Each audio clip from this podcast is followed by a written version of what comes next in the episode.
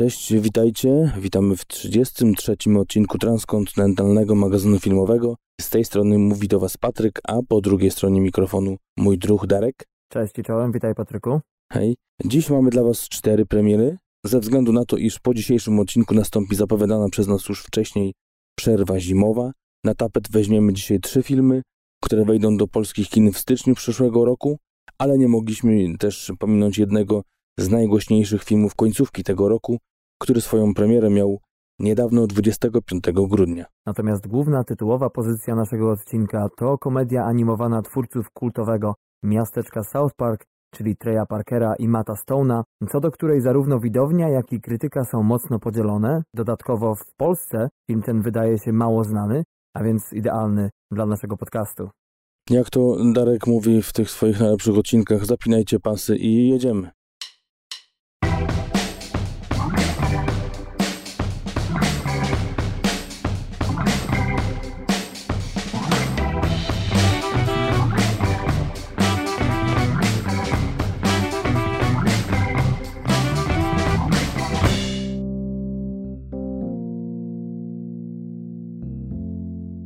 Ja ci dam w najlepszych. Nie no, każdy jest najlepszy. Wiesz. Dokładnie. Jakby każdy odcinek jest coraz lepszy. Kiedyś mieliśmy, tak pamiętasz? W dwóch pierwszych odcinkach?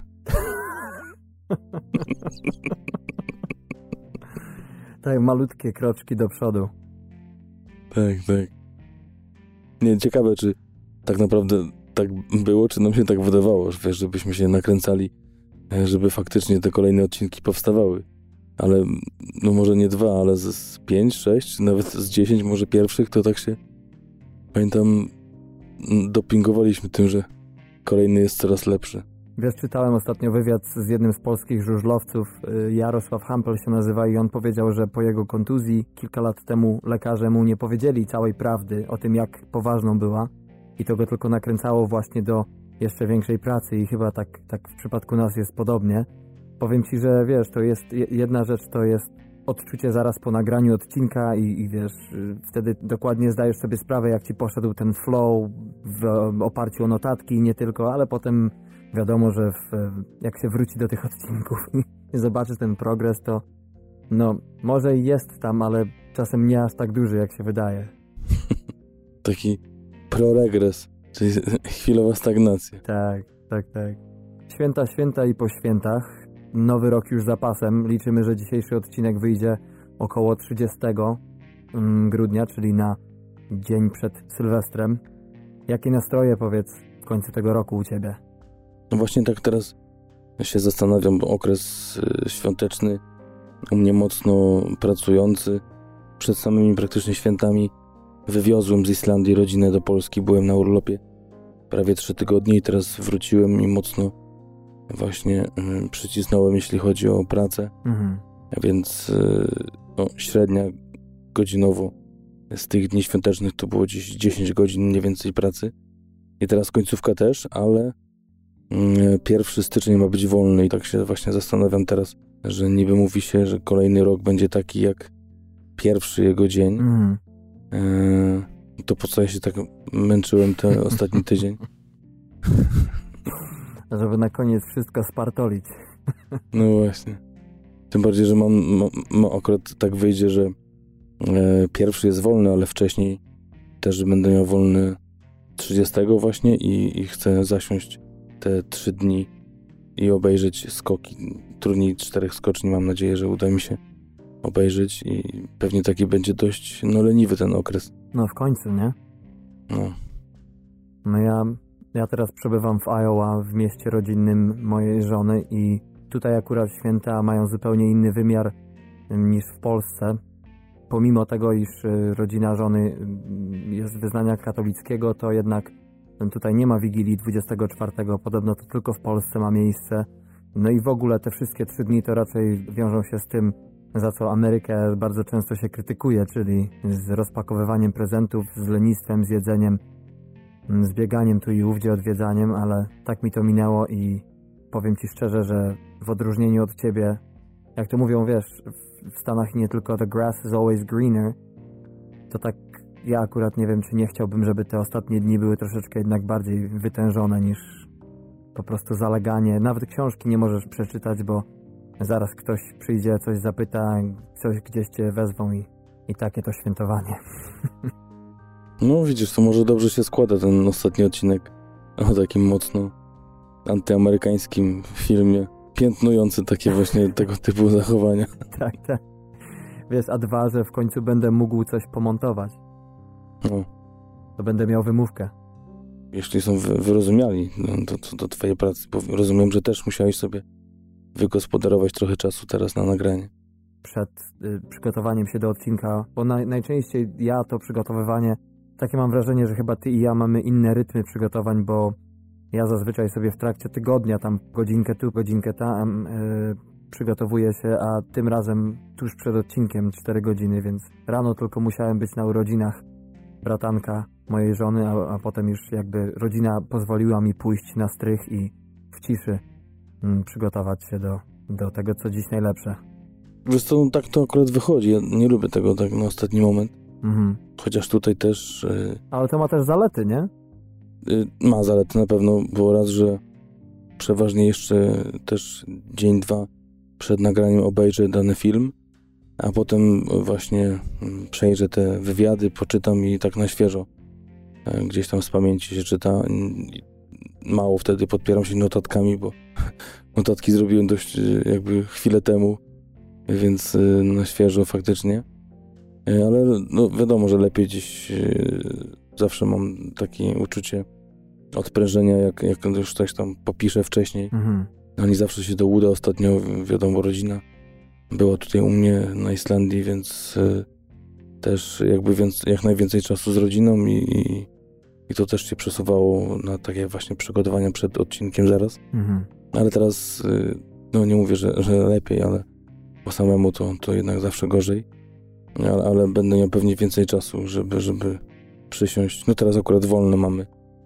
Będziemy mieli przerwę, ale myślę, że potem też w jakiś taki rytm może sobie też narzucę jakiś e, rygor przygotowań. No tak, tym bardziej, że no... Chociaż, chociaż, chociaż żeby nie było, że tak e, walimy po, po pustelni, jak to się walimy, po, w puste walimy? Chyba.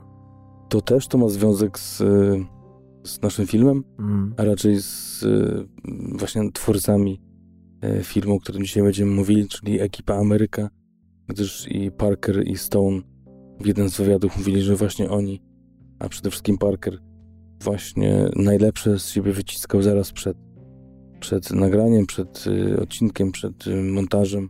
Mhm. Te przygotowania wcześniej, a nie jak to trwało dłużej i nawet mówił, że w czasach szkoły dużo stracił przez to, że się przygotowywał wcześniej, bo teraz wie, że właśnie najwięcej i najlepsze z siebie może wycisnąć zaraz przed premierą, czy właśnie jakimś ważnym eventem. No ja powiem Ci, że jak mam przesłuchania i większość trzeba nagrać w domu, to dużą rolę tutaj odgrywa właśnie to, że na dwie godziny przed nagraniem, kiedy to muszę wyciągnąć żonę z jej domowego biura, żeby mi tam pomogła czytać drugą czy trzecią osobę, wtedy się przygotowuję przez te dwie godziny mniej więcej i nawet powiem Ci, że tak postawienie pod mur czasami właśnie no, dodatkowe soki wyciska z tej cytryny. Mm, no, no to do widzenia. No. Coś jeszcze? Coś, a coś widziałeś ciekawego? Tak po, poza scenariusza? Tak, tak. Przed końcem roku, mimo iż też dla mnie zaraz przed wyjazdem do Iowa ten rok był masakryczny, jeśli chodzi o pracę, bo jeszcze nawet dodatkowe, zresztą to wiesz, zmiany mi przychodziły i prawie się rozchorowałem przez to, ale... Dlatego ta przerwa tam się przedłużyła. Tak, już, tak, tak. już w zeszłym roku już od 9 dni była przerwa świąteczno-noworoczna. Tutaj mamy lekki poślizg i jeszcze przed samym Nowym Rokiem nagrywamy. Otóż to, no powiem Ci, że tak, obejrzałem bardzo dużo filmów w kinie, bo zmusiłem się, żeby zamiast siedzieć w domu, to wyjść, zobaczyć film i potem pójść do pracy i na przykład dwa filmy, które dzisiaj omawiam w premierach, yy, no gdyby nie to, że był brak czasu na nagrywanie i montowanie, to z pewnością wyszedłby odcinek bonusowy. Oprócz tego widziałem Wdowy, który jest całkiem niezłym filmem, naprawdę muszę powiedzieć, że że fajnie się w kinie bawiłem, ale jeden z chyba takich najbardziej zjawiskowych y, seansów, na jakim kiedykolwiek byłem w życiu, był to seans y, najnowszego filmu dokumentalnego Petera Jacksona pod tytułem They Shall Not Grow Old. Jest to film który odtwarza wszystkie nagrania archiwalne, jeśli chodzi o armię brytyjską z czasów I wojny światowej. Był to seans 3D. Nie wiem, czy 3D akurat takie super wrażenie zrobiło, ale w ogóle sama, sama taka otoczka tego filmu i to, co było w nim, no, to było niesamowite przeżycie, bo siedziałem na naprawdę ogromnej sali i ten film był puszczany tylko w dwa dni. I to w kilku, bodajże w dwóch miastach w Stanach Zjednoczonych, więc trafiła mi się perełka, no i no proszę. To było ciekawe przeżycie, siedząc z Amerykanami w ogromnej sali i każdy był cicho, każdy, każdy kontemplował. E, no, ciężkie przeżycie dosyć. Hm. Ja, ja tylko mi się udało zacząć, czy no jestem w połowie. Serial najnowszy stacji Showtime, e, ucieczka e, z Dane Mory mhm. w reżyserii. To znaczy, no niby twórcami są Johnson i Tolkien, ale tak naprawdę pomysłodawcą, przynajmniej z tego co czytałem, i reżyserem wszystkich odcinków jest Ben Stiller. Mhm.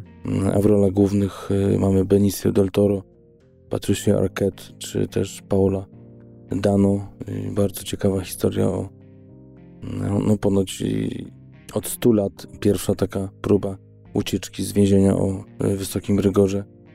W 2015 roku właśnie dwóch więźniów uciekło i właśnie to jest y, taki serial siedmioodcinkowy, który mm, właśnie pokazuje przygotowania i to, jak, jak do tego doszło i, i, i naprawdę ciekawa rzecz, choć, chociaż mm, te, taki czwarty odcinek powiedzmy trochę nużący, mm, ale myślę, że to jest takie przygotowanie, bo do tych najważniejszych y, momentów, bo widziałem też, że potem y, rosną oceny na IMDB jeśli chodzi o odcinki. Piąty odcinek już 9,1. Mhm. Czyli warto obejrzeć, mimo iż zna się zakończenie niejako, tak? No, no tak. Właśnie to jest też y, w samym nawet skrócie, w samym takim plocie, że właśnie jest to opowieść o ucieczce. No wiesz, jakby przede wszystkim mm, świetne aktorstwo. Jeszcze do tego jest David Morse, którego ja akurat nie lubię. Mhm. Mm, kojarzy mi się z tańcząc w ciemnościach tramą ze szkoły średniej, gdzie pani od polskiego nas zaciągnęła na ten film. Mhm. A było co innego, fajniejszego, pamiętam wtedy do wyboru, no ale też dobry aktor, też ciekawą rolę gra strażnika więziennego i przede wszystkim właśnie ta wspomniana trójka. Zresztą serial jest nominowany do Złotego Globa. A, tak, tak. I Patricia Arquette też za swoją rolę dostała nominację. Także polecam. Taki właśnie dramat, niby to jest, ale taki pomieszany trochę z kryminałem, trochę z thrillerem. No, z psychologią. No, ciekawy. Czyli wszystko to, co najlepsze. Dokładnie. No dobrze. To w takim razie housekeeping nam się ładnie przeciągnął, ale przynajmniej było o czym. Może powiedzmy, gdzie nas można znaleźć w internetach i lecimy z premierami. No tak, yy, najważniejsza część naszej reklamy, autoreklamy. Yy, jak to w radiu ostatnio, od chyba paru lat już jest wymóg taki, żeby przed taką właśnie zapowiedzią jakiegoś programu puścić dżingiel autoreklama. Zatem autoreklama TMF. www.tmfpodcast.com to jest nasza strona domowa. Tam kilka słów o nas, z tego więcej o Darku. E, to głównie on pisał i też posty z naszymi odcinkami, e, nowy design, także bardzo ciekawe to e, wygląda wizualnie.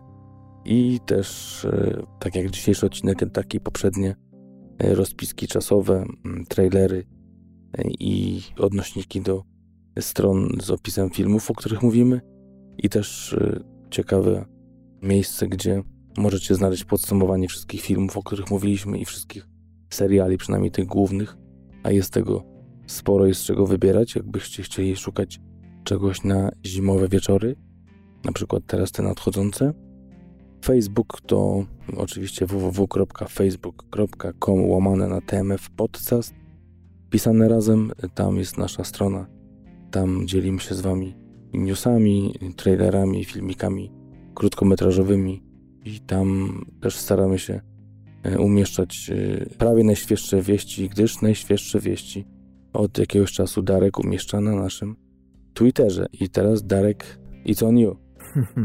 Czy to zabrzmiało jak takie NBC, czy BBC, czy coś? Wyrabiasz się, powiem ci. Aha, okej. Okay. Koniec roku to wiesz, może być trochę lukru. Ale tak, rzeczywiście Twitter to raz, że mm, najświeższa porcja newsów, ale przede wszystkim Twitter ja go ostatnio traktuję jako w ogóle właśnie takie źródło różnych nowości, więc to ja osobiście traktuję jako naprawdę fajne narzędzie, a przy okazji zawsze cokolwiek się pojawi najświeższe, na przykład ostatnio Frank Underwood, czyli Kevin Spacey, ujawnił się znowu, wyszedł z czeluści i dość szokujące wideo pojawiło się na YouTubie, więc tam też możecie takie rzeczy, czy cacka na przykład w stylu najnowszego trailera do najnowszego horroru Jordana Pila tam będziecie mogli z pierwszego źródła, z pierwszej ręki uzyskać. No a oprócz tego Instagram, gdzie wrzucamy zdjęcia, czy to z Islandii, z Nowego Jorku, czy też informujemy Was na bieżąco o odcinkach i linkujemy. Także to tyle, jeśli chodzi o to gdzie, kiedy i po co. A teraz, kochani, przejdziemy już do premier, do premier, które będą miały miejsce w polskich kinach w styczniu. Ja zacznę od filmu Vice czy Vice, który swoją premierę miał już w Stanach Zjednoczonych 25 grudnia, natomiast w Polsce wyjdzie on niedługo, bo 11 stycznia. Jak może pamiętacie, albo i nie, poprzednia wersja nazwy tego filmu miała brzmieć Backseat, czyli tylne siedzenie albo z tylnego siedzenia, no ale zmienili na wice. No i jest to powrót tak naprawdę na duży ekran głównych sprawców e, filmu The Big Short. Nie wiem, czy pamiętacie film o Wall Street, film o przekrętach finansowych e, Adama McKeya z Christianem Bale'em, Steve'em Carellem. No i Brad Pitt był jednym z producentów i tamtego filmu, i również dzisiejszego. Film opowiada o Dicku Cheneyu, chyba najsłynniejszej szarej eminencji w Białym Domu w ostatnich dziesięcioleciach, o którym mówi się, że sterował Stanami Zjednoczonymi z tylnego fotela przez 8 lat prezydentury George'a W. Busha. No i do tej pory ten film zyskał aż, czy może tylko, sześć nominacji do Złotych Globów, y, m.in. dla aktora w komedii lub muzykalu, dla aktora i aktorki drugoplanowej. Scenariusz i reżyseria to oczywiście, tak jak w przypadku The Big Short, Adam McKay, E, który otrzymał za poprzedni film Oscara za scenariusz adaptowany. Był nominowany za reżyserię, także za niego otrzymał za scenariusz też e, BAFTę. No i oprócz tego ma na swoim koncie trzy nominacje do Złotych Globów, jedną za Big Short i dwie za dzisiejszy film. Oprócz tego, nie każdy to wie, otrzymał także nominację do Złotej Maliny za scenariusz do takiego filmu jak Czarownica z 2005 roku z e, Nicole Kidman i z Willem Ferrellem.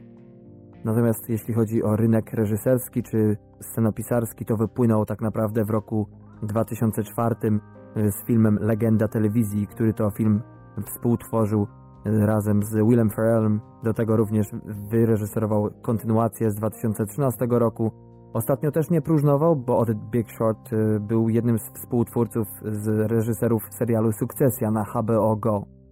Natomiast jeśli chodzi o obsadę, to wspomniałem już Christiana Bale'a, gra tutaj oczywiście Dicka Cheneya. Aktor ten otrzymał Oscara w 2011 roku za film Fighter, za tę rolę otrzymał również Złotego Globa. Oprócz tego nominowany był do Oscara za American Hustle i The Big Short, a ostatnim filmem, w którym go widzieliście z takich znanych to pozycja Netflixa pod tytułem Hostiles Scotta Coopera, gdzie gra u boku Rosamund Pike.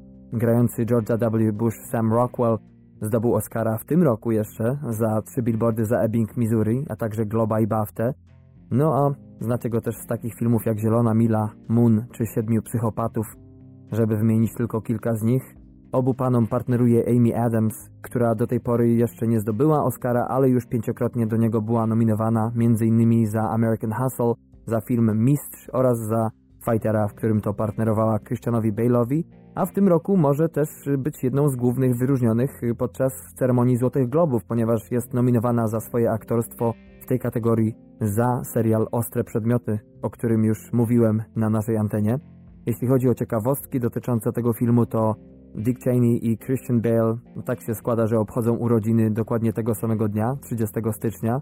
Christian Bale znany w ogóle jest z tego, że przechodzi ogromną transformację mm, co jakiś czas do swoich filmów i tak było też w przypadku dzisiejszego filmu, ponieważ przytył do roli Cheneya aż 18 kg. Podobno zrobił to jedząc same ciasta. Nie wiem jak zrobił to nie chorując i nie wykonując jednej z tych scen, które są znamienne w dzisiejszym Patryk filmie. Wiesz chyba o czym mówię? Amy Adams, co ciekawe, nie wychodziła z postaci pomiędzy ujęciami i to był pierwszy raz, kiedy odstawiła coś takiego, z czego znany jest przede wszystkim mm, już nie grający podobno Daniel Day-Lewis. Jeszcze wracając do Adama McKeya i Christiana Bale'a, nie wiem Patryk, czy ty to widziałeś, ale dowiedziałem się, że podobno właśnie reżyser i scenarzysta uwielbia improwizację strasznie w swoich filmach, więc y, na barkach Bale'a spoczął cały research, jakby jego bohater, czyli Dick Cheney się zachował i co by powiedział, gdyby właśnie miał coś powiedzieć od siebie, tak improwizowanego. No i oprócz tego mm, sam Bale musiał przyswoić całą masę politycznej terminologii, także tym bardziej, tym bardziej tutaj szapoba dla niego. Y, jeśli chodzi o oceny i recenzje, to na IMDb mm, przy około 2,5 tysiąca głosów jest to ocena 7.0, na Rotten Tomatoes 121 recenzji y, do tej pory się ukazało, 64% z nich to pozytywne przy ogólnej ocenie 6,7. Widzowie no, lekko ponad połowa z nich ocenia ten film pozytywnie, dając mu ocenę 3.2. Mocno chwali się aktorstwo Bale'a, jeśli chodzi o recenzentów, zresztą całej trójki. Jedna z recenzentek też napisała, że z tych niewielu, którzy oceniają ten film pozytywnie, że tego filmu po prostu nie można sobie przyswoić czy go ogarnąć. Niepotrzebne skreślić, że widz jest jednym z bohaterów filmu. No ciekawe porównanie, ale nie wiem czy... No ja chyba niestety nie mogę podzielić tej mocno meta opinii. Niektórzy, zwłaszcza ci, którzy bardzo jadą po tym filmie, mówią, że wcześniej był Big Short, a teraz to jest taki, taki Little Short, taki powiedzmy middle class, jak to w słynnym filmie słynny bohater powiedział. No i postaci praktycznie nie przechodzą żadnej transformacji, w tym główny bohater i do tego ja, który widziałem ten film, muszę się rzeczywiście do tej opinii co zrobić? Przychylić. Dziękuję. Przychylić. Późna pora. Ja myślałem, że zrobiłeś tą pauzę, bo się pochylałeś po prostu. No dokładnie, dokładnie. Aha. I wtedy z jednym uchem wyleciało. To sorry, że ci wszedłem. Nie, nie, dobrze, pomagasz. E, dobra, to kontynuuję z flowem. E, jeśli chodzi o pozytywne rzeczy, to rzeczywiście tempo tego filmu jest odpowiednie. Nie dłużył mi się on w, w zasadzie w żadnym momencie. Ale niestety zamiast wielowątkowej i głębokiej intrygi mamy tutaj raczej e, powierzchowne ogarnięcie tematu. Na plus zaliczyłbym element absurdu w tym filmie oraz to, że w dość y, nienachalny sposób podaje nam fakty udokumentowane, przynajmniej recenzenci co do tego wydają się być zgodni, które miały miejsce mm, za prezydentury George'a W. Busha, ale no, jak to powiedział jeden z recenzentów, Dick Cheney zasłużył na lepsze potraktowanie albo na o wiele gorsze, ale nie takie jak w tym filmie. Film moim zdaniem miał wszystko, by odnieść sukces, obsadę, mm, reżysera i scenarzystę, zdjęcia, bo Greg Fraser to facet znany za Wroga numer 1, za Łotra 1 czy Lion Droga do domu. Miał muzykę. Tutaj Nicholas Britell to autor muzyki do takich filmów jak Moonlight, The Big Short. No, ale zamiast wice, wydaje mi się, że wyszło po prostu do wicenia. Tak to mogę określić. Maksymalna ocena 10 na 15. Czas trwania 2 godziny i 12 minut. Ja myślałem, że powiesz, że film ci się nie dłużył, to spuentujesz to takim zdaniem, że jak się przebudziłem na końcu, to myślałem, że to ją się dopiero zaczął. to tak było chyba przy Essential Killing. O. Kiedy po całym filmie ludzie byli zdegustowani, a mi się jedynemu podobało, ale myślałem, że wszystko to, co widziałem do napisów końcowych to było preludium. tak jak główny bohater miał o mamy na pustyni, tak wydaje mi się, że one mi się też udzieliły. Aha.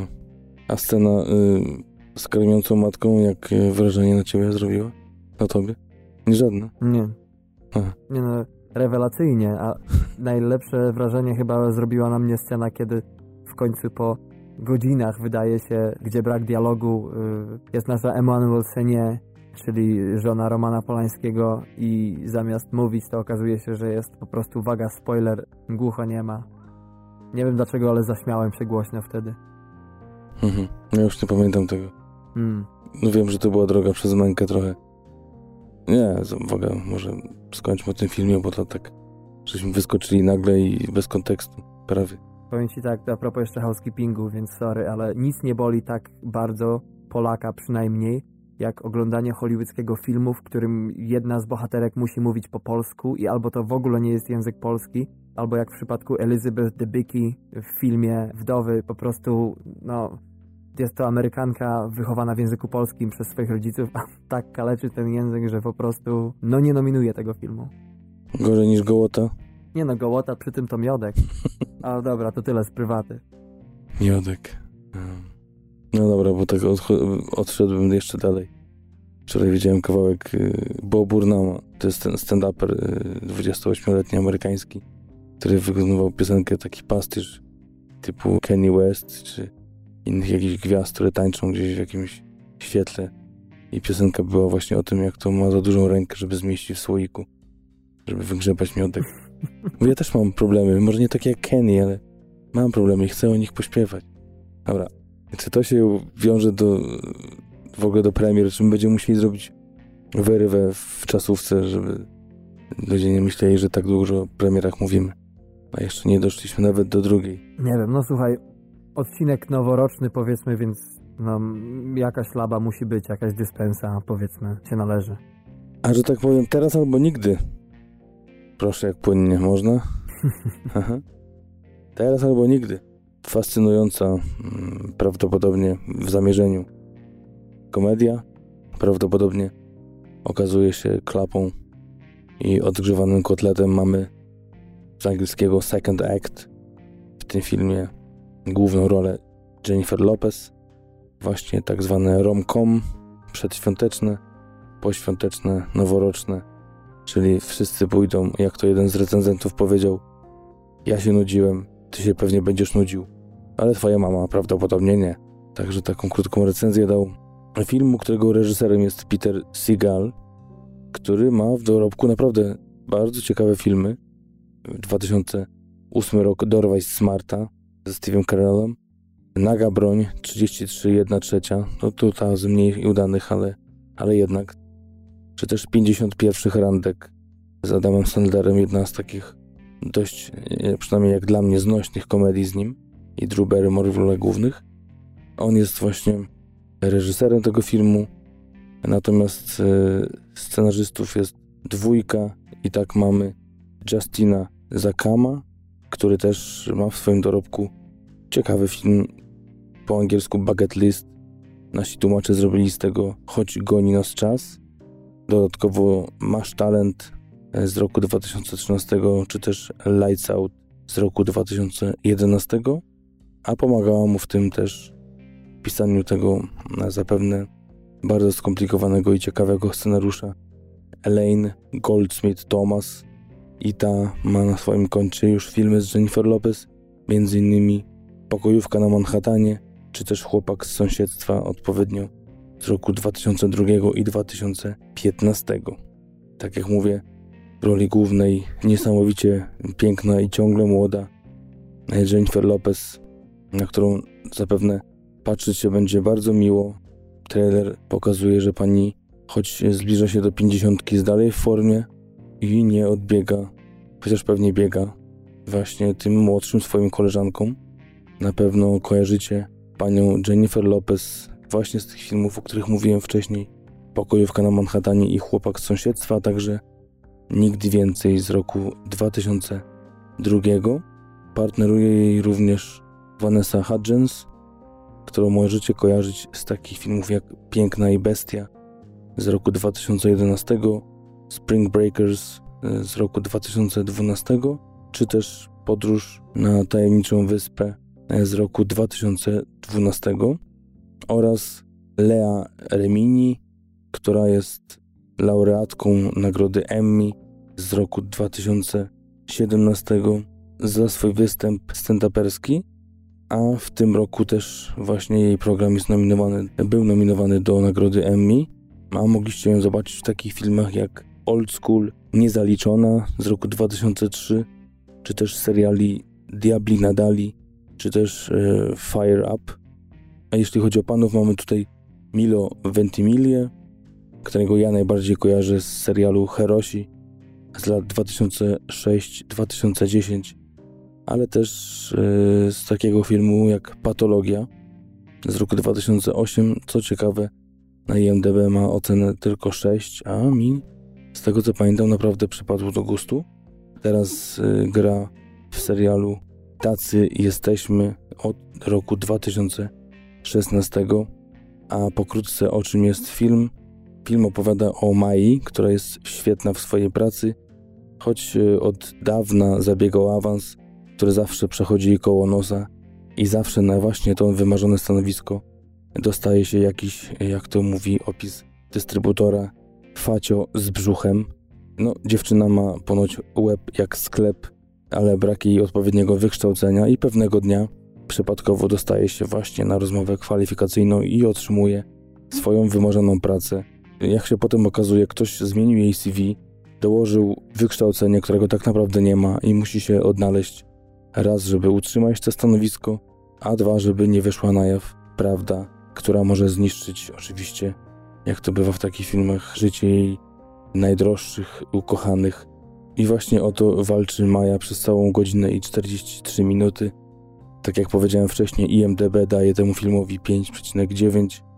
Film, który przy budżecie 16 milionów dolarów od 12 grudnia, którego to dnia miał premierę, zarobił 11 już milionów. Zapewne zarobi na siebie, chociaż przebojem może nie będzie, ale może co innego będzie w polskich kinach. Fani Jennifer Lopez pewnie tłumnie wybiorą się właśnie, żeby obejrzeć swoją idolkę.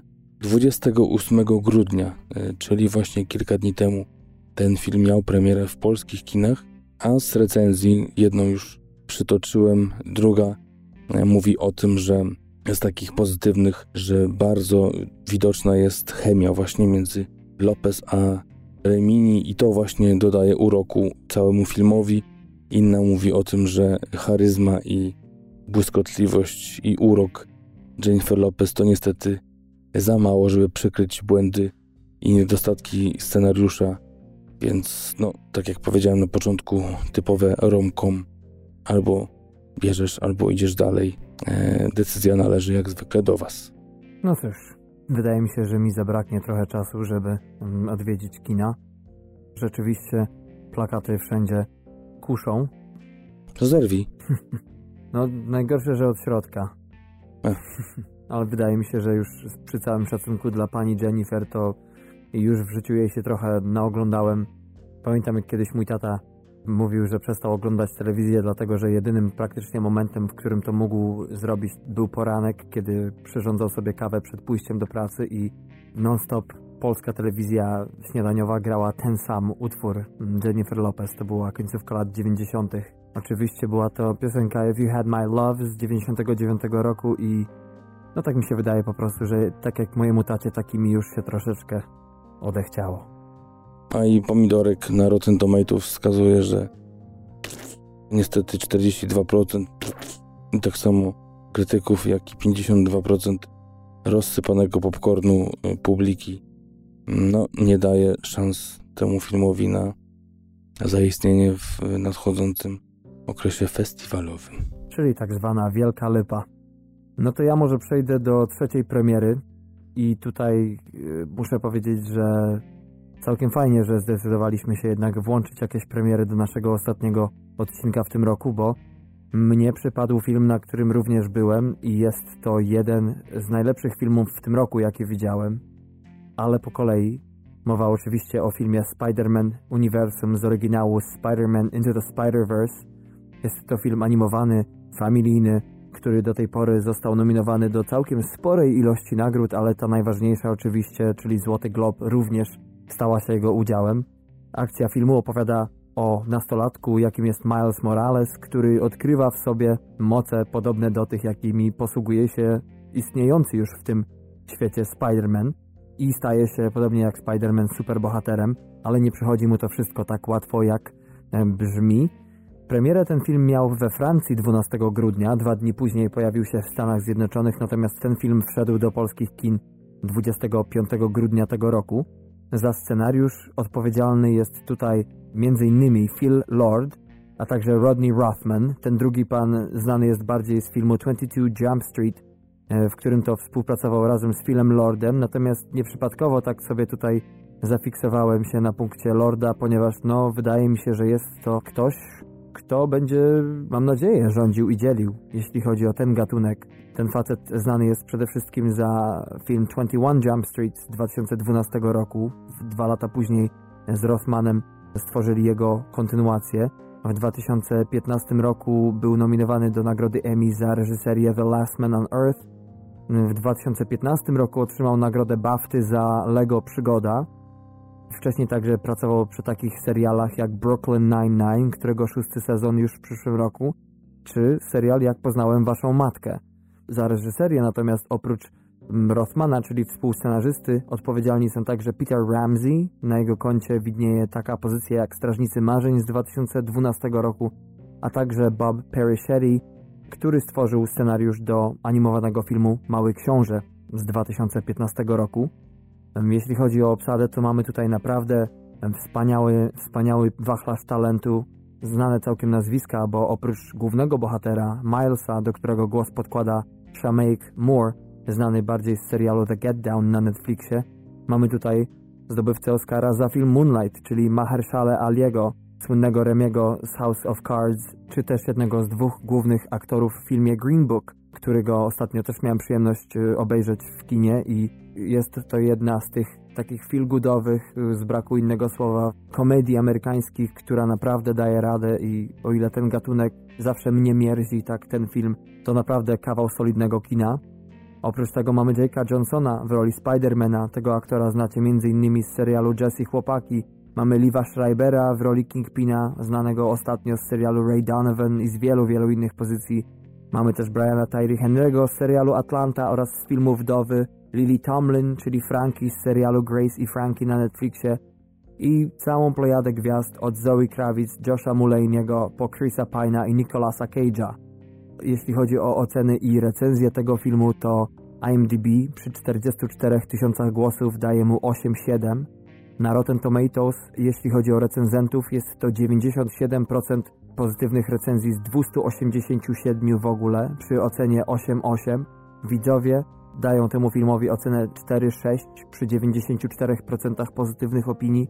Jakub Popielecki na Filmwebie dał temu filmowi 8 na 10, czyli całkiem nieźle, prawda, jak na ten portal. Jeśli chodzi o budżet i box office, to mamy tutaj następujące liczby. Film kosztował 90 dużych baniek w dolarach, a zarobił już ponad 144, czy w zasadzie około 144 milionów dolarów. Jeśli chodzi o moje wrażenia a propos tego filmu, to cóż, przede wszystkim ostatnio mieliśmy w ciągu ostatnich 15-20 lat bodajże trzy filmy i, i też trzy czy cztery wersje telewizyjne. Przy takiej ilości produkcji o Spider-Manie dzisiejsza pozycja to naprawdę, uwierzcie mi, powiew świeżości. Jest to moim zdaniem najlepszy film w historii o tym superbohaterze. Po mocno zabawnej, przepięknie zrealizowanej ekspozycji film rusza z kopyta i widz doskonale zdaje sobie sprawę, że teraz po prostu następuje jazda bez trzymanki, więc film bardzo sprawnie operuje tempem i przy okazji naszym czasem. Idealnie łączy w sobie techniki animacji w postaci CGI i komiksu. Mamy tutaj nie tylko fantastycznie renderowane efekty specjalne, które znamy z innych filmów do tej pory, ale też chropowatość linii ołówka, mamy fakturę papieru, innowatorskie w zasadzie czy niespotykane jak na film kinowy, użycie innych tekstur, takich jak cień czy światło rzucane, sposób y, realizacji tego, czy też zbliżenia kamery. Jak to napisał recenzent Filmwebu, film jest nie tylko o samym bohaterze, ale także o w ogóle jego idei i muszę się tutaj do tego przychylić także. Uważam, że również świetnie rozwiązane jest samo zagadnienie tytułowe, czyli uniwersum, bo nie chodzi tutaj tylko o postaci, mamy tutaj do czynienia także z różnymi osiami czasoprzestrzennymi, które splatają się przynajmniej na tę jedną dłuższą chwilę w całość. Sama geneza w ogóle Spidermana jest tutaj, mimo iż jednym z powtarzających się motywów, czyli wiadomo, Peter Parker zostaje ugryziony przez pająka w laboratorium i nagle otrzymuje nieziemskie moce. Twórcy, mi się wydaje, nie mieli innej możliwości niż włączenie tego motywu w dzisiejszy film, ale wychodzi im to moim zdaniem nader wybornie. No i y, dla mnie i dla mojej żony takim powiedzmy creme de la creme, y, jeśli chodzi o ten film, było to, że realistycznie została akcja osadzona w Nowym Jorku, a dokładnie na Brooklynie.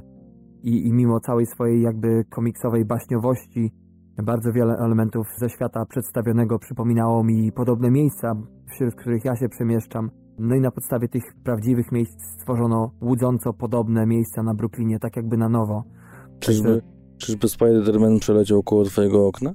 E, nie wiem, nie wiem, wiesz, ale ostatnio odkryłem dom Spike'a Lee, w którym mieszkał i tam były wywieszone ogromne flagi jego ostatniego filmu, czyli Czarne Bractwo Black Klansman, więc pewnie, pewnie i Spider-Man zdarzy się niedługo.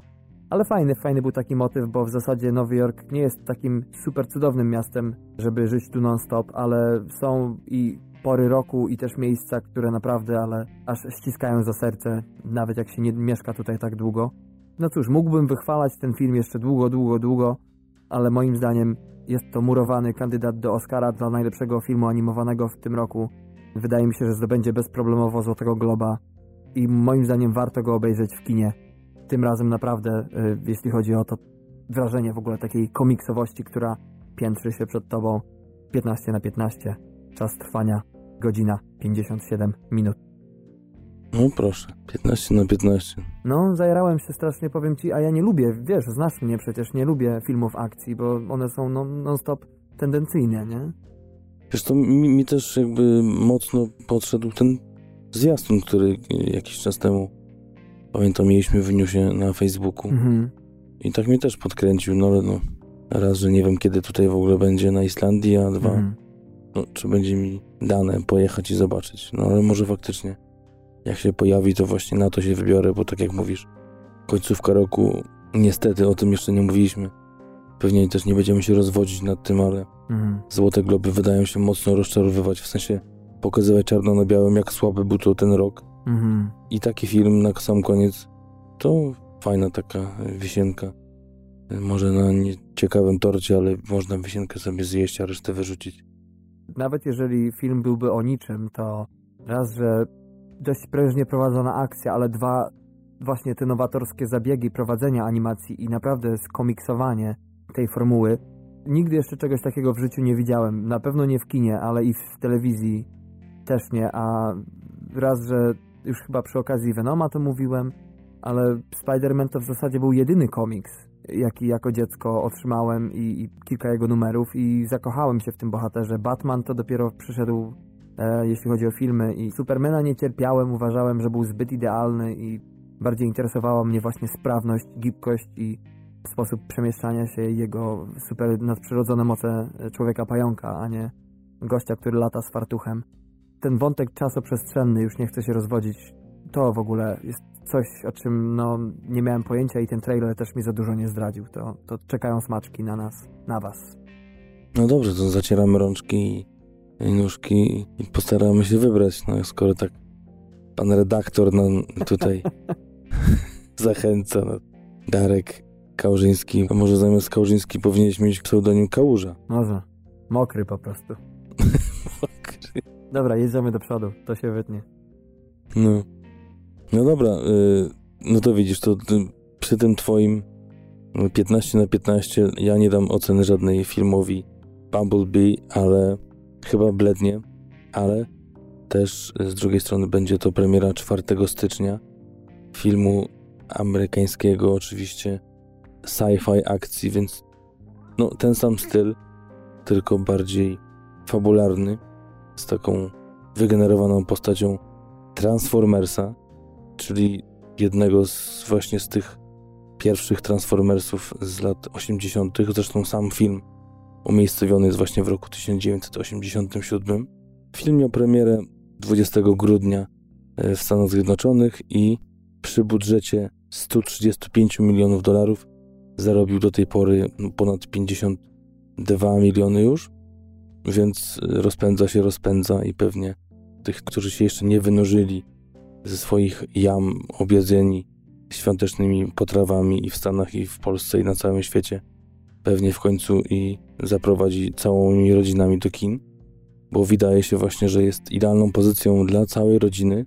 Tak przynajmniej piszą recenzenci, tak wygląda z trailera i naprawdę wygląda to ciekawie, chociaż IMDB daje 7.3, co nie jest złym wynikiem, ale też nie jest jakimś wybitnym. Chociaż biorąc pod uwagę to, pod jakim pręgierzem ostatnich ocen y, Transformersów był ten film i w ogóle jaka presja. To znaczy, no właśnie pytanie, czy była presja, bo wydawało się chyba, że ta cała seria idzie tylko w dół i może być tylko gorzej, a tu się okazuje, że bardzo ciekawe odświeżenie, zupełnie w innym stylu. Producentem filmu jest y, Steven Spielberg, ale ponoć nie jest to Steven Spielberg właśnie z roku 2018, tylko tak jakby właśnie ten Spielberg z 80 lat, z tych swoich najlepszych e, magicznych lat e, wyprodukował ten film. Reżyserem jest Travis Knight, który może być przede wszystkim mm, dla was znany przez to, że ma dwie nominacje do Oscara, ale to bardziej y, dla fanów animacji.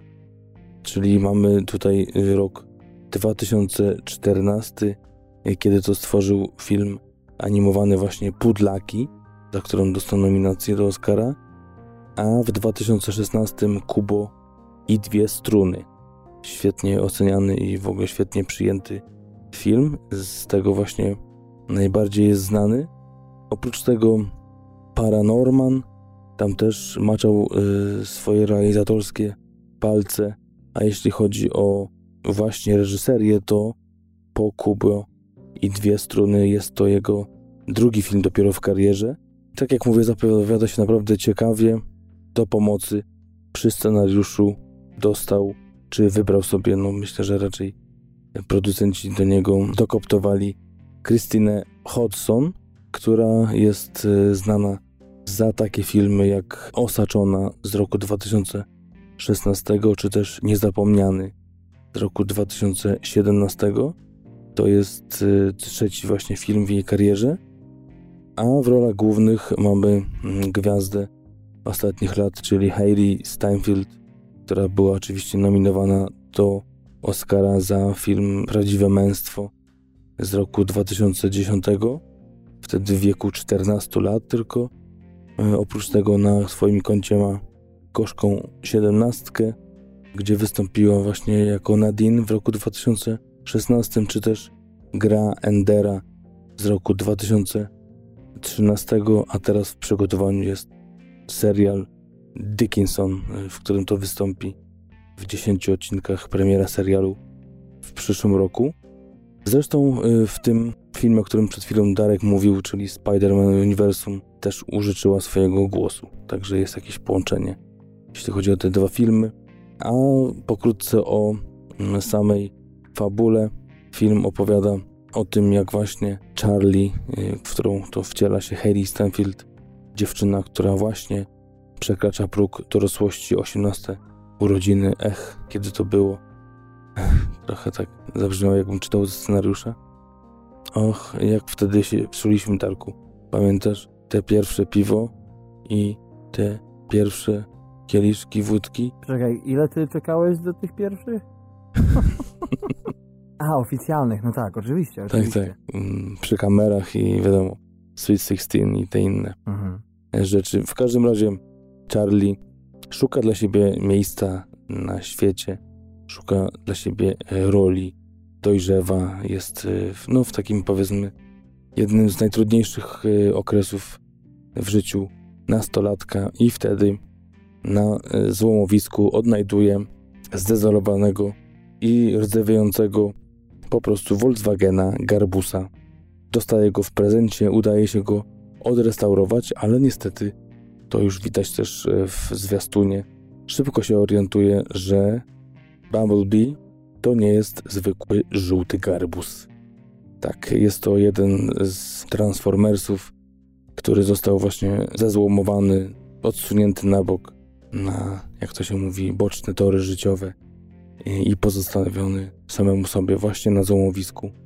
A przy dziewczynie odżywać y, przyjaźń między nimi się rozwija, a niestety y, przeszłość Bumblebee niestety prędzej czy później odezwie się do niego i to oczywiście wzburzy całą tą pojawiającą się w życiu obojgu przyjaciół harmonię. I tak mamy właśnie Transformersa, który pojawił się już w 1984 roku. Pierwszy raz właśnie w tej sadze Transformersów, a także w animowanej wersji z roku 2007. Z ciekawostek warto dodać, iż jest to pierwszy live action film o Transformersach, gdzie Michael Bay nie macza swoich palców reżyserskich, a tylko i wyłącznie producenckie, zaraz obok Spielberga. W tej całej franczyzie Hayley Steinfeld jest pierwszą kobietą. Także widać, w którą stronę idzie Hollywood. Poprawność, poprawność i jeszcze raz poprawność. Jest to pierwsza kobieta właśnie w głównej roli w e, Transformersach a budżet jakkolwiek y, dość pokaźny, bo jest to 135 milionów, to jest to jeden z najmniejszych w historii w ogóle Transformersów. Patrząc od tyłu 2007, mówimy oczywiście o tej ostatniej skrzeszonej serii to było 150 milionów, 2009 to 200, trójeczka z 11 roku to było 195 milionów, a ostatnio z zeszłego roku ostatni rycerz y, tego filmu budżet wyniósł 217. Recenzenci mówią, tak jak wspomniałem wcześniej, że jest to bardzo ciekawe odświeżenie serii, zupełnie nowa jakość. Rotten Tomatoes daje mu 93%, jeśli chodzi właśnie o tych krytyków, którzy między innymi mówią o tym, że jest to tak jakby John Hughes stworzył właśnie Transformersa, albo film E.T. opowiadał właśnie o, o robotach, a nie o przybyszu z trochę za dużą główką. Też taka ciekawa opinia tutaj mi się trafiła, że zastanawiał się jeden z recenzentów, dlaczego od samego początku właśnie filmy nie wyglądają właśnie w ten sposób.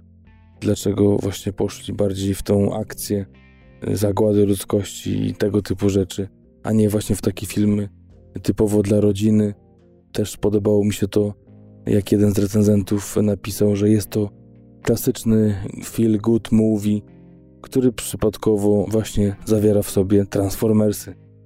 Także wszystko przemawia za tym, żeby jednak się wybrać, nawet całą rodziną, do kina i prawdopodobnie wcale to nie będzie guilty pleasure. Piszą też recenzenci o tym, że jest po prostu lekkim filmem akcji dla wszystkich z takim zacięciem kina lat 80., z taką lekką dozą tęsknoty za dawnymi czasami.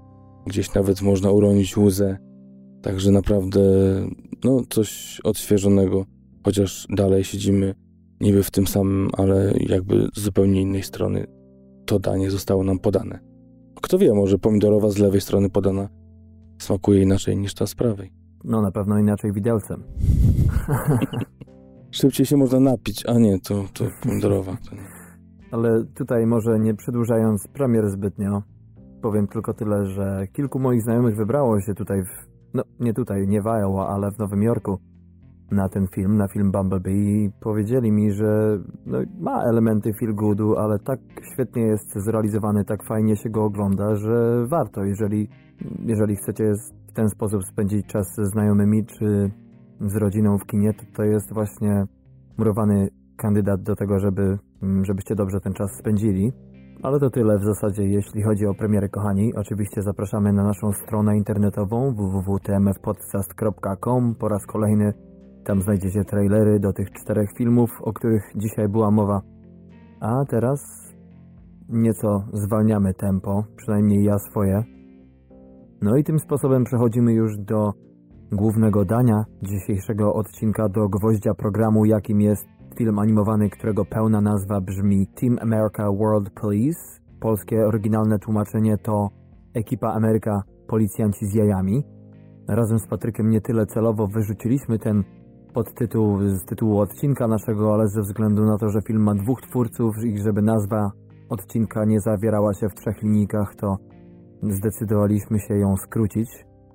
No i pamiętasz, Patryku, jak rozmawialiśmy, to już dawno, dawno temu było o tym filmie, że żeby kiedyś go zrobić i ja może nie tyle upierałem się przy swoim stanowisku, ale jednak ciężko mi było uwierzyć w to, że ten film jest bardzo znany, mało znany w Polsce, bo może ja miałem po prostu takie szczęście, że obracałem się w grupce ludzi, którzy znają ten film, no ale w Stanach to jest y, legenda, film dość kultowy.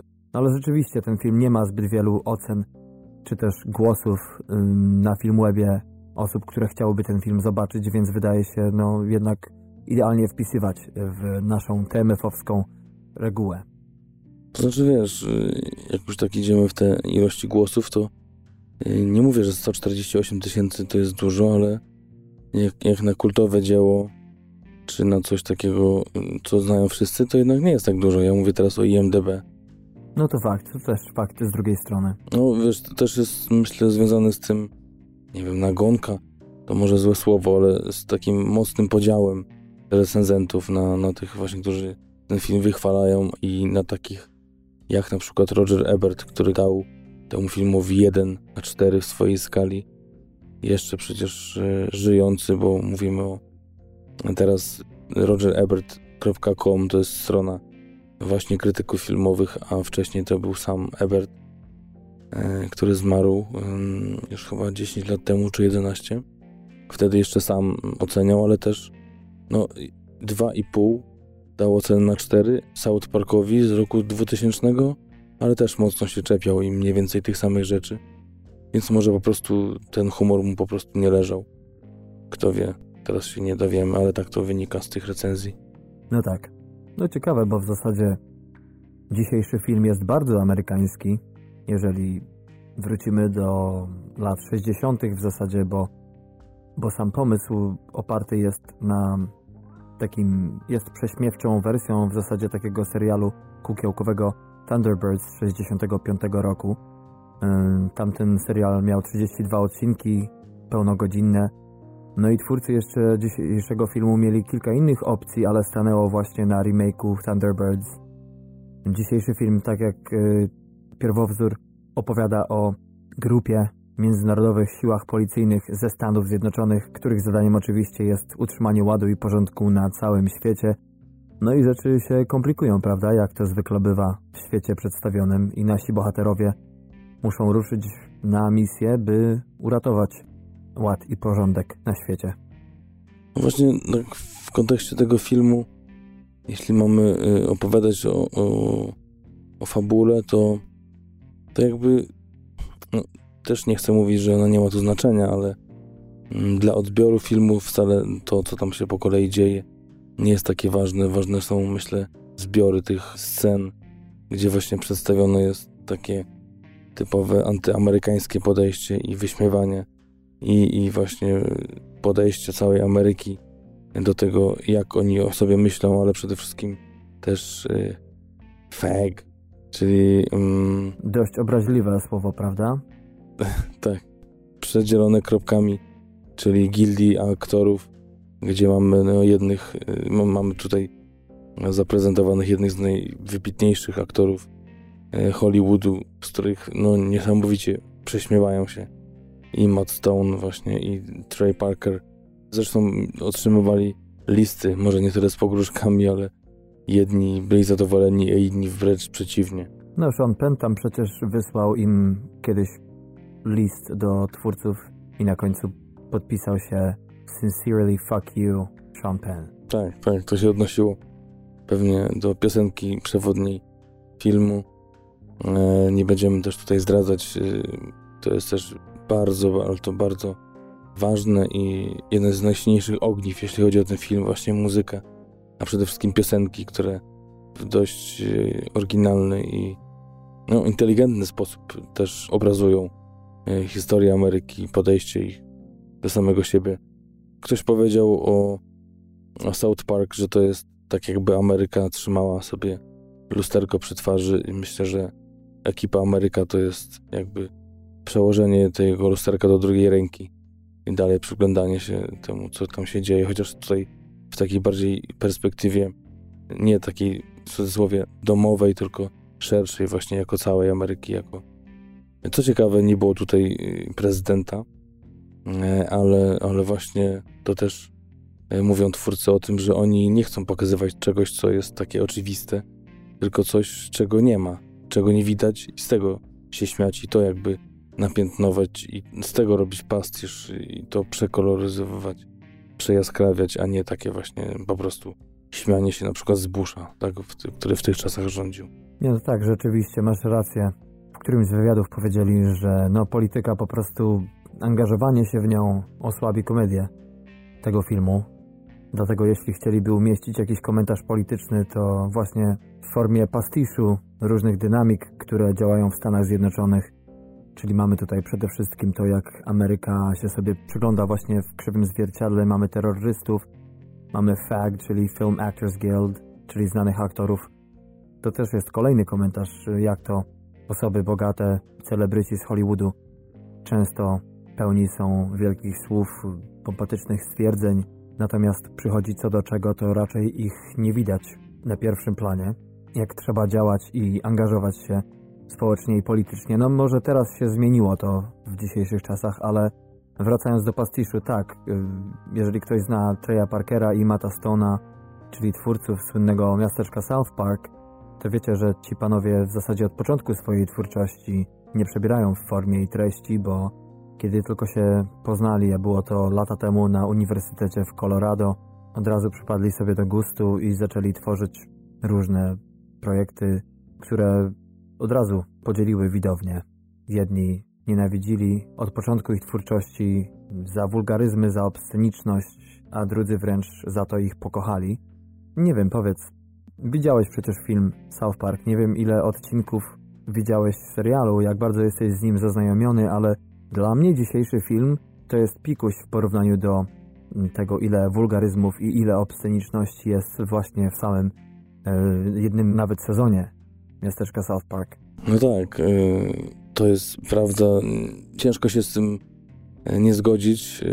Nie wiem, czy wiesz, czy też to gdzieś wyłapałeś, ale do dzisiaj South Park dzierży palmę pierwszeństwa i rekordu Guinnessa, jeśli chodzi o serial, w którym jest najwięcej przekleństw. Nie było w historii takiego serialu. To ciekawe, że nawet takie kategorie są w Księdze Rekordów Guinnessa. No i chyba jest jednym z najdłuższych seriali w Stanach Zjednoczonych, bo chyba tylko Simpsonowie są przed nimi na pierwszym miejscu. Nie wiem, jak, jeśli chodzi o odcinki, bo to jest chyba 308 z tego, co wyczytałem. No ale wychodzi od 97 roku, chyba teraz 23 sezon, także dość sporo.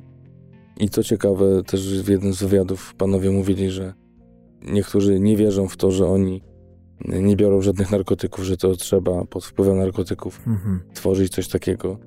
E, I oni powiedzieli, że jakby robili to właśnie tak, jak przeciętni twórcy Hollywood, że na przykład wymyślą sobie jakieś postaci, stworzą jeden sezon, zabiorą się za te wspomniane narkotyki mm.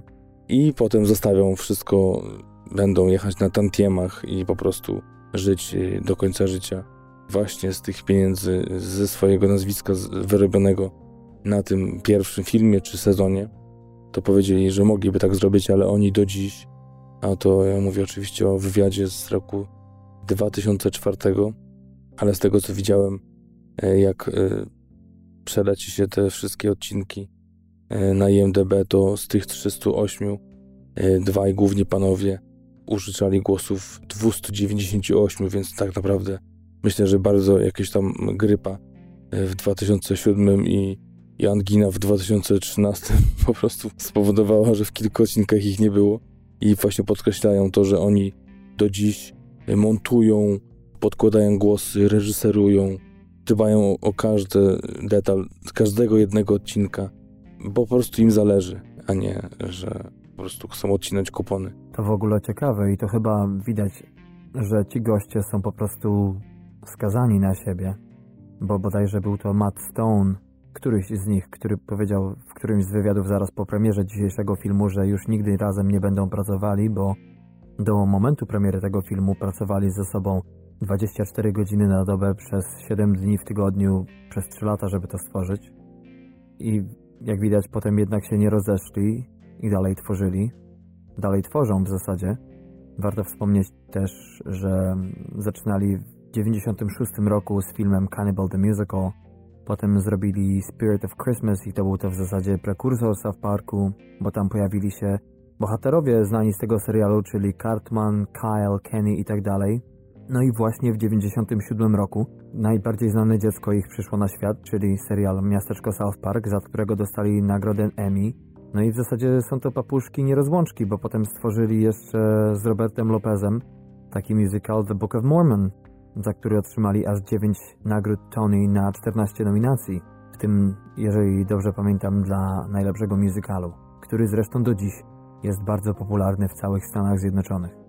No, a co ciekawe, widziałem na IMDb, że, że właśnie w fazie przygotowań jest The Book of Mormon film, także też panowie widać, że rzucają czasami trochę słowa na wiatr, bo e, jak wyczytałem, mieli sporo problemów i do pokonania przeszkód przy tym, jak tworzyli pierwszy pełnometrażowy film South Parku w roku 2000 i wtedy powiedzieli, że to jest ostatni ich film pełnometrażowy, co oczywiście 4 lata później okazało się bzdurą, bo wyszedł właśnie Team America, czyli ekipa Ameryka, po czym powiedzieli, że to była jedna z najgorszych traum w ich życiu, przeżyć i w ogóle już nie chcą do tego wracać. Tak się namęczyli. A teraz, y, no, oczywiście, no, robiąc dalej South Park, tak jak mówię, niedługo powstanie też y, film na podstawie tej sztuki, do której też zdobyli przecież oprócz nagród Tony, to też nagrodę Grammy za, za album do tego przedstawienia. No rzeczywiście nie stali są w tych swoich uczuciach. Wspomniane The Book of Mormon to też naprawdę gruba, gruba sprawa, jeśli chodzi o wulgaryzmy i tak dalej. Ci, co mają Spotify, na którym zapomnieliśmy też wspomnieć tak, że my jesteśmy, mogą sobie odsłuchać ten album. Ja byłem w ogóle zszokowany, że Stany Zjednoczone, że Amerykanie coś takiego puścili, nie tylko w teatrze, ale na Broadwayu. No ale okazał się ten musical nie tylko wielkim sukcesem, ale też połączył bardzo wielu ludzi różnych wyznań, którzy świetnie się przy nim bawili, no oprócz może mormonów. Ja jestem co prawda bardzo otwartą osobą i nie przeszkadza mi przeklinanie, jeżeli to ma sens, ale no mówię, przekonajcie się kochani The Book of Mormon na Spotify, tam możecie sobie posłuchać tego albumu. A jeśli chodzi o dzisiejszy film, to ciekawa sprawa była a propos wytwórni Paramount, która w zasadzie natychmiast im dała przyzwolenie na zrealizowanie filmu, bo myśleli, że film kukiełkowy będzie o wiele tańszy. No i okazało się, że nie pamiętam ile ten budżet wyszedł, około 30... 32 miliony. Tak, 32 miliony dolarów.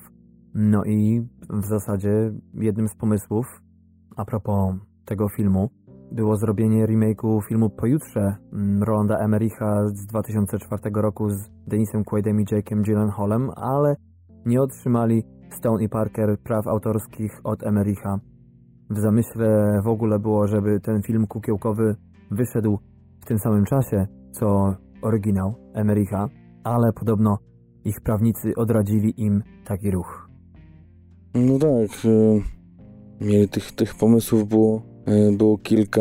No i scenariuszy też było wiele, prawda? Bo podobno 8 czy 9 wersji wyszło zanim w końcu mogli zrobić taki film, o jakim dziś mówimy. Też jeżeli dobrze pamiętam, to była jakaś kontrowersja, czy jakieś schody związane z tym, żeby przyznać temu filmowi odpowiedni rating przez MPAA, czyli amerykańską agencję, która te ratingi przyznaje, typu PG-13 czy R, bo po prostu chcieli, żeby ten film zawierał to, co chcieli, to, co, z czego twórczość ich jest znana. No i w końcu po wielu, wielu próbach im się to udało. No i też mieli jeszcze współpracownicę, która również y, pracowała z nimi przy pełnometrażowym South Parku. Zresztą sam film ma jednego reżysera tylko. Jest in Trey Parker, a Matt Stone i właśnie jeszcze Pan Brady napisali w trójkę ten scenariusz. Brady oprócz tego, że właśnie współpracowała z panami przy South Parku, ma na swoim koncie film Narwaniec z amerykańskiego czyli z angielskiego Hot Rod y, z Endym Sambergiem z roku 2007. No i tak w trójkę tworzyli, tworzyli, aż im w końcu wyszło to, co wyszło i na tyle ciekawie, że, że zainteresowali naprawdę gorące nazwiska w tamtym czasie.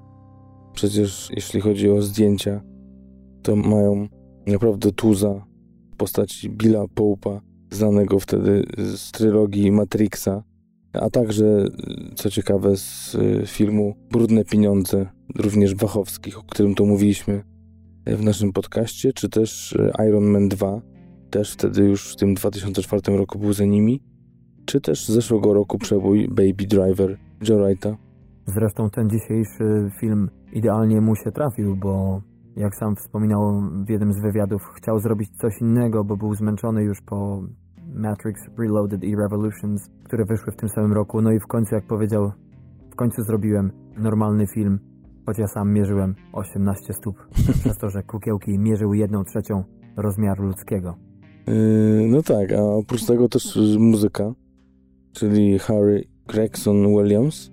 Też yy, a propos naszych podcastów, tutaj maczą palce, bo serial Electric Dreams to też y, właśnie jego muzyka w tym serialu wybrzmiewa, ale również Marsjanin z roku 2015, Shrek już wcześniej właśnie z 2001 roku, czy też Wróg Publiczny z Willem Smithem i Gene'em Hackmanem z 98 oraz Człowiek w ogniu z Denzelem Washingtonem, także naprawdę Naprawdę, jak na taki film, no przynajmniej z zewnątrz, jak się patrzy, tak jak się tego filmu nie zna, nie słyszało i tylko słyszysz takie lakoniczne informacje kukiełkowy o Amerykanach udających bohaterów. Tak na, na taki film naprawdę zebrali bardzo, bardzo dobrą obsadę, jeśli chodzi o technikalia. No tak, to ja jeszcze dodam a propos muzyki, gdzieś wyczytałem, że podobno została nagrana w 8 dni. Tak szybko im to zajęło i podobno facet, gość od muzyki uwinął się w sposób niewyobrażalny, ponieważ to, co oni chcieli, to na czym im zależało, to on potrafił im to w zasadzie wygrać na pianinie od razu i natychmiast rozpisać to na, na wiele innych instrumentów. Muzyka w tym filmie jest taka, jaka powinna być, prawda? Nie jest jakaś zjawiskowa.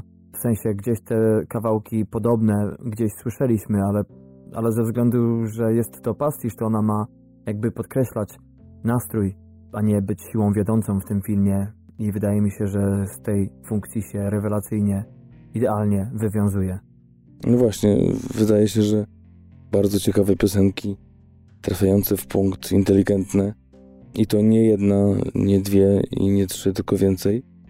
A jednak y, nie powtórzyli sukcesu z South Parku z roku 2000, kiedy to jedna właśnie z ich piosenek, oczywiście Blame Canada, była nominowana do Oscara. Zresztą tu też ciekawa y, historia a propos dwóch panów, Parkera i Stone'a, bo obydwoje pojawili się właśnie na gali rozdania nagród. Jeden był przebrany za Gwyneth Paltrow, a drugi za Jennifer Lopez. No ładnie, ładnie. Widać, że nierozerwalne duo. To, co na mnie zrobiło największe wrażenie w tym filmie, to przede wszystkim kukiełki, które raz, że w samej twarzy, jak to powiedzieli twórcy, było od 7 do 9 serwomechanizmów, które kontrolowały ekspresywność twarzy, rzeczywiście są zrobione niesamowicie. Każda emocja jest w zasadzie bardzo wyrazista, możliwa, czy to jest smutna, czy radosna, czy też pełna podziwu, ekscytacji, niedowierzenia. Y, zmiany emocji świetnie tutaj wychodzą i to bardzo minimalistycznie.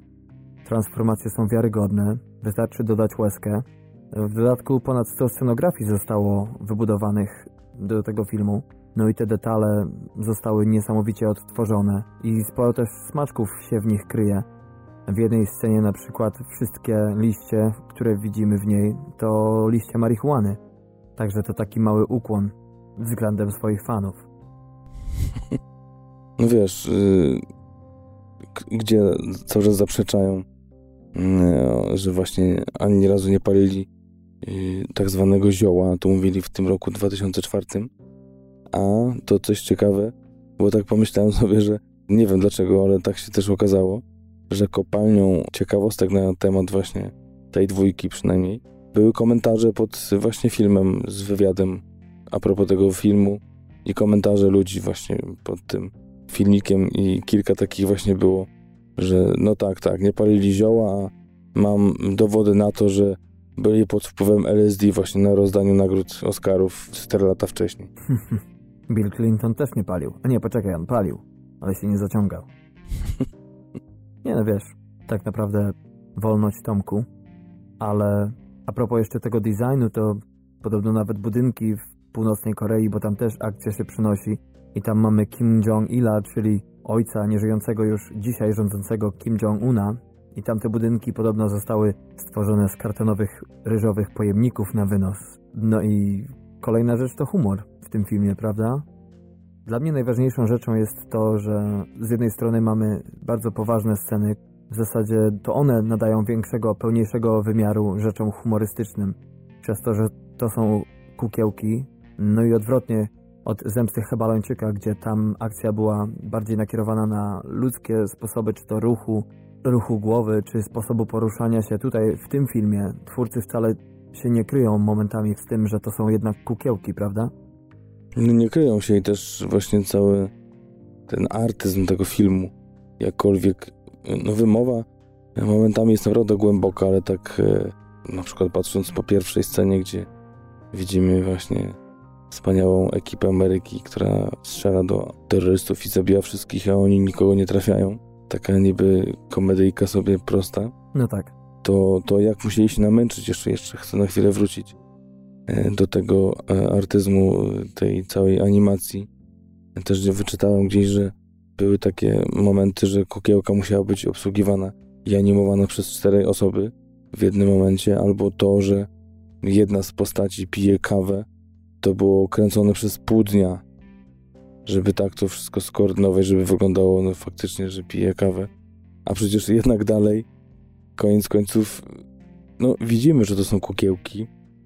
Nie da się tego ukryć i też jedna z pierwszych scen w Paryżu kręcona, znaczy w Paryżu oczywiście taki plan był stworzony paryski, gdzie mamy walkę, można powiedzieć karate, to ta nieudolność i ta, ta taka paralityczność tych kukiełek i ich ruchów no idealnie y, odzwierciedla wymowę filmu, humor, ten pastisz, ale, też, ale podbita z drugiej strony taką genialną muzyką z filmów akcji. Zresztą właśnie panowie mówili, że chcieli się wzorować na e, właśnie filmach, przede wszystkim właśnie o tym, o czym mówili wcześniej, czyli mm, w filmie Day After Tomorrow e, i generalnie chodziło im o właśnie pastisz takiego filmu w stylu y, Jerego Bruckheimera, czyli właśnie Gliniarz z Beverly Hills, co pewnie kojarzycie, czy Top Gun, Bad Boys, Con Air i właśnie Armageddon w tym stylu. Ten film miał być i tak to właśnie no, ma taką nutkę tego na pewno w sobie ten film. No tak. Zanim jeszcze do tej animacji wrócimy, to jeszcze a propos pastiszu, oprócz tego, że twórcy tutaj e, koncentrują się na wadach Ameryki swoich współbratymców, Zresztą ja to też mogę potwierdzić, że bazując na swoim doświadczeniu, że tak jak w każdym kraju, tak w Stanach jest bardzo wielu ludzi, którzy są ślepi po prostu, jeśli chodzi o to, jak postrzegają bohaterskość i rolę prometejską. Przypomina mi to trochę Mickiewicza i romantyzm. Natomiast y, jest wielu też Amerykanów, którzy zdają sobie sprawę z tego, że Ameryka nie jest odbierana wszędzie jednakowo super nawet rodzina mojej żony, która przyjechała do Polski w, tym, w te wakacje, też się obawiała, że wszyscy będą myśleli o nich, że są głupi. E, no ale to raz, a dwa jest ta warstwa hollywoodzka. Film drwi sobie, jak już wspomniałem, z celebrytów hollywoodzkich, ale czy też z kultury amerykańskiej w ogóle. Mamy scenę, w której pokazany jest Nowy Jork i też jest musical Rent, który w tym filmie ma zmienioną nazwę i też, y, no, nie będę tutaj zdradzał o co chodzi w tej scenie, ale rozmawiając sobie z różnymi ludźmi a propos tego filmu i w ogóle, no, wszyscy zgodnie twierdzą, że czasami takie w zasadzie można często odnieść wrażenie, patrząc na te wszystkie musicale e, amerykańskie, z których bardzo wiele jest świetnych. Na przykład musical Hamilton, ale są takie, które same w sobie jakby są pastiszem samych siebie i amerykańskiej kultury. Wracając jeszcze do tej kukiełkowatości, przecież ta scena seksu niewiele chyba zdradzamy mówiąc to. No tego się nie da opisać, więc nie da się nic zdradzić za bardzo. Tak, tak. Nie da się, bo to w jaki sposób jest zrealizowana, to jest chyba najbardziej kultowa scena z tego filmu. Sama kwintesencja tego stylu Treya Parkera i Mata Stone'a wyraża się w niej. No nie jest ona jedyną, która zderza powiedzmy taki realizm z taką pierdołowatą naturą tych kukiełek. No a wiesz też, co ciekawe, wiesz co, ja, ja to się zastanawiam, jak się na takim planie pracuje, bo wiesz, historia w sumie taka trochę błaha, tak jakby patrzeć e, pobieżnie na to, co się dzieje na ekranie.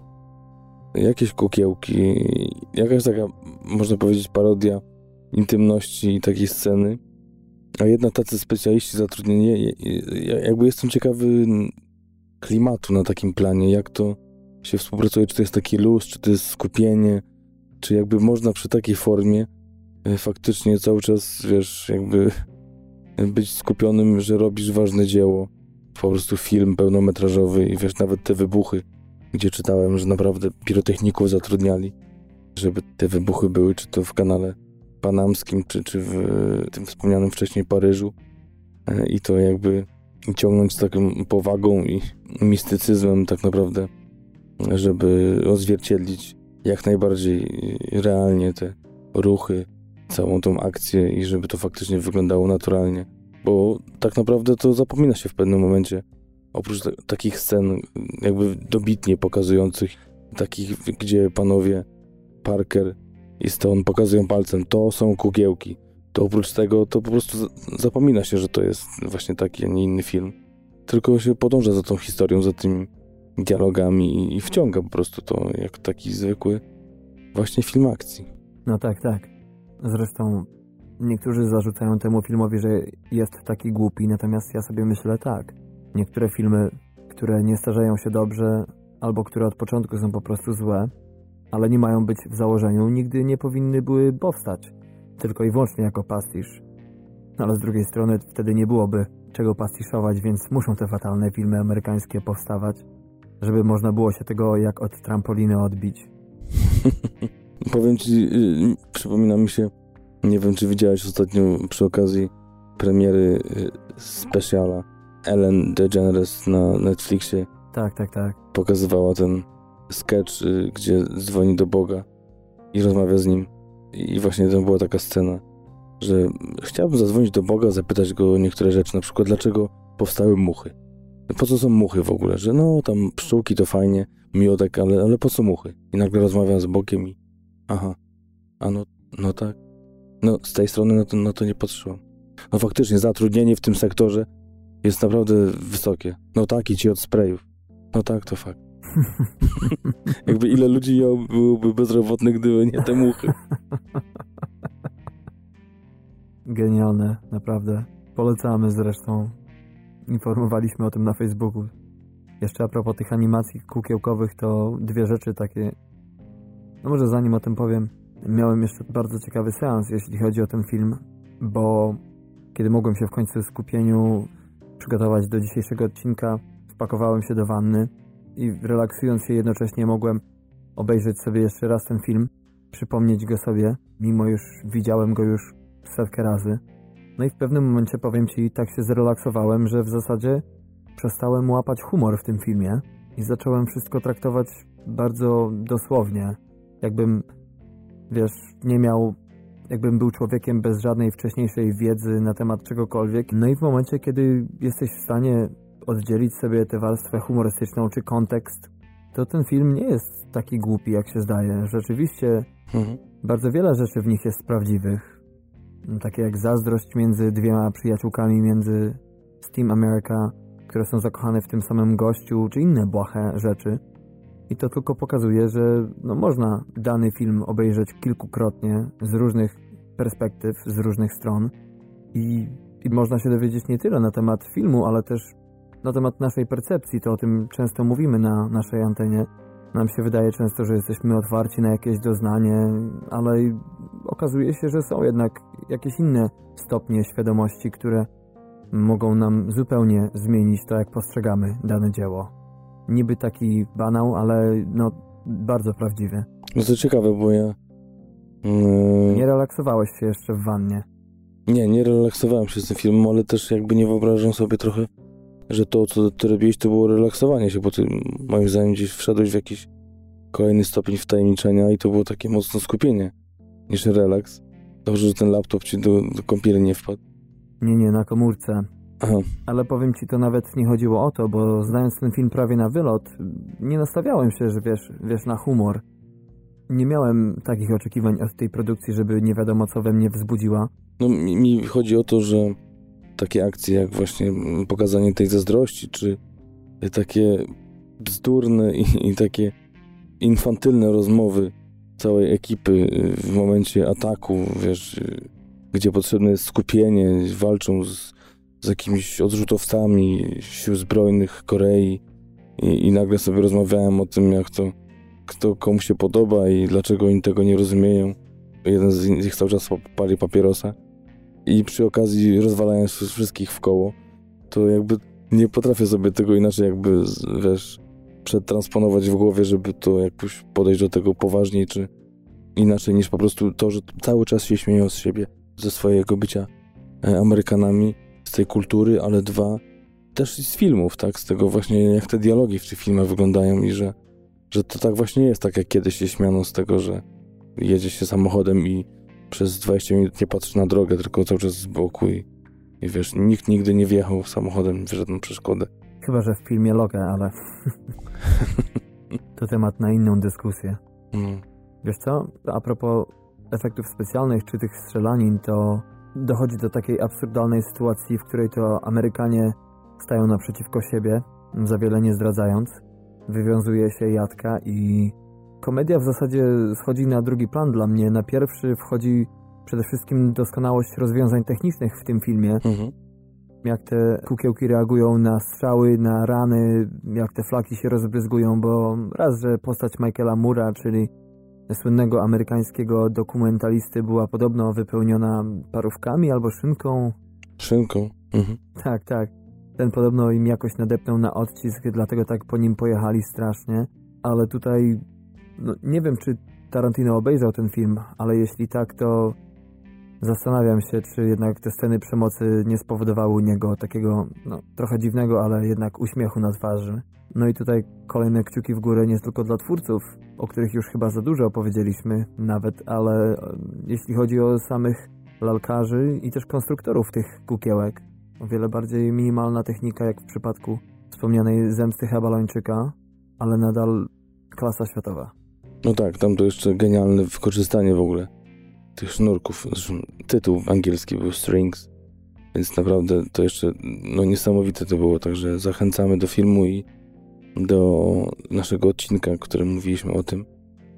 Ktoś zresztą na Filmwebie w komentarzu pod dzisiejszym filmem napisał, że jest jeszcze taki jeden, zemsta Hebalończyka i wtedy taką bez twojej wiedzy piątkę w swojej głowie przybiłem sobie z tobą. No ja też, no ja też. Też to przeczytałem. No właśnie i mamy tą precyzyjną pracę włożoną w takich wydawałoby się właśnie głowach osób, które no, które po prostu sobie piszą głupie żarty, tak, y, profanacja za profanacją, obrażanie. Y, mówię o South Parku i nagle tyle pracy wkładają w takie dzieło, chociaż wcale nie mówią o tym z jakimś uduchowieniem, a tak naprawdę, no tak to pewnie było, bo, bo naprawdę niesamowita praca całej ekipy. I tworzą takie dzieło, które wygląda jak zrobione od tak, ale jak się właśnie zagłębisz w to, pomyślisz, to, to, to niesamowita praca i oddanie i poświęcenie naprawdę ciekawemu dziełu. Chociaż, wiesz, tak jak Roger Ebert kiedyś czytałem też wywiad, nie wywiad, tylko komentarz do komentarza do recenzji, bo też wielu recenzentów się nie zgadza z tym, że Roger Ebert, tak jak powiedziałem na początku odcinka, naprawdę dał temu filmowi jedną z najgorszych ocen, jeden. I zbeształ praktycznie cały film. Nie zostawił suchej nitki. Ktoś napisał, no ale przecież tam jest tyle artyzmu i w ogóle, no. Z drugiej strony, no nie można komuś wmawiać, że ma oceniać dobrze film, bo laleczka była dobrze zanimowana, czy wybuch był odzwierciedlony, bo jeżeli sama wymowa filmu to ciebie nie trafia, gagi nie, nie działają. I sam humor gdzieś zupełnie z, nie z twojej bajki, to, to to wszystko inne schodzi naprawdę na, na ostatni plan przy ocenie. Wiesz, jedna z osób ostatnio na Facebooku po naszym poście a propos Romy, Alfonso Cuarona, a propos twojego odcinka napisała, że ten film jest, o ile dobrze pamiętam, o sprzątaniu psich kup. Coś takiego było, prawda? Tak, tak. I wyzyskiwaniu. Tak, i ta osoba nie umieszkała powtórzyć tego komentarza jeszcze w kilku innych miejscach. No ale bez komentowania tego, to zresztą jest myśl, która w mojej głowie non-stop się rodzi. W zasadzie za każdym razem, jak oglądam jakiś film, Wiesz, fakt, że niekoniecznie musi do ciebie trafić wymowa filmu, no ale jeżeli chcesz być recenzentem filmu w takim... Nie wiem, czy w ogóle jest sens dzielić recenzentów, ale mi się zawsze wydawało, że recenzent to jednak jest jakaś swego rodzaju misja. Ja i ty się nie kryjemy z tym, że my jesteśmy bardzo subiektywnymi recenzentami, ale, ale jedno, jednym z założeń naszego podcastingu jest jednak takie, żeby troszeczkę zmieniać też i swój sposób myślenia.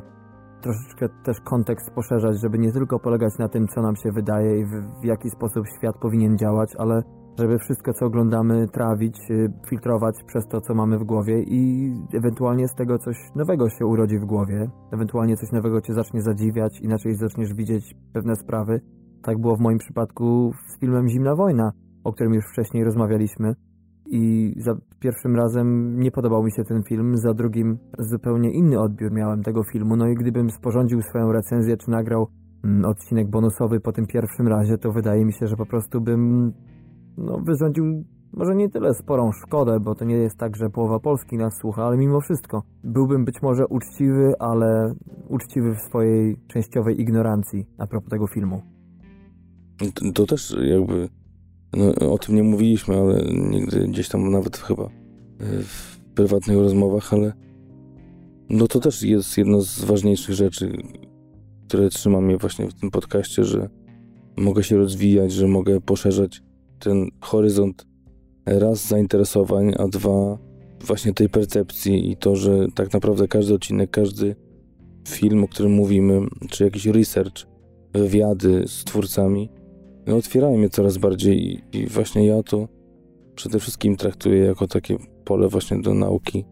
Wiesz, no, tak jak mówiliśmy od początku, no, gdzieś tam zawsze te filmy nas interesowały, ale może zupełnie od innej strony. Tutaj musimy się nastawić z racji przygotowań i pracy do odcinka trochę na, na taką pracę po prostu harówę czasami, ale jednak twórczą i taką, która gdzieś, no właśnie, sprawia, że próbujemy się rozwijać, rozwijamy się. E, I myślę, że najgorsze jest to, kiedy ktoś by po prostu stworzył takie coś, jak właśnie taki podcast filmowy. Dobrze, to ja tutaj wyłożę całą swoją wiedzę o tych 3000 filmów, które obejrzałem, czyli zrobię 3000 odcinków i wydam to na DVD i do widzenia. Nie no, fakt, że to sporo uczy i nawet już po prawie no, w kwietniu przyszłego roku będą dwa lata od kiedy robimy ten podcast. No i mi się nadal wydaje, że w mojej głowie różnica między dzisiejszym naszym podcastem a tym pierwszym odcinkiem, do którego zapraszamy serdecznie, no jest, jest jak stąd na Marsa, to jednak z Marsa na Słońce jest też jeszcze o wiele, wiele więcej mhm. tych mil, więc jest jeszcze sporo miejsca do rozwoju. Mm, o wiele więcej niż do tej pory, tak mi się wydaje. No ale wracając jeszcze do filmu, bo powoli nam czas się kończy, tak tylko chciałem powiedzieć o ocenach i recenzjach tego filmu. Wspomnieliśmy już kilkukrotnie, że są dość podzielone te głosy. Sam wspomniałeś o Ibercie. Świeć Panie nad jego duszą, zapomnimy mu tego mm, ocenę tego filmu. Ale na IMDb na przykład jest to ocena 7.2, więc nie aż tak rewelacyjnie. Na Filmwebie niecałe 7000, dokładnie 6999 głosów jest. Było w momencie spisywania przeze mnie moich notatek, więc może ktoś zagłosuje po naszym odcinku i będzie 7000. Mhm. Będziecie mieli satysfakcję i przy okazji my. Jest to ocena 6,9 do tej pory. Na Rotten Tomatoes jest to ocena 6,9, 77% krytycznych recenzji, 80% pozytywnych opinii widzów i ocena 3,4. Jak byś podsumował, Patryku, ten film? Jaką byś mu wystawił laurkę? Co cię najbardziej w nim ujęło, a co ewentualnie mniej? Nie wiem, czy takie rzeczy znajdziesz. Wiesz co, no, no trochę od tego, że nagrywamy już ponad e, dwie godziny, o tym filmie już też trochę mówimy. Tak, ale wszystkie przekleństwa się wytnie. Pół godziny odejdzie. Tak, ale nic nie było o fabule. To mi e, już samo, sam punkt wyjściowy filmu bardzo przypadł do gustu. E, czyli jakby tak właśnie w skrócie opowiedzieć, o czym jest film.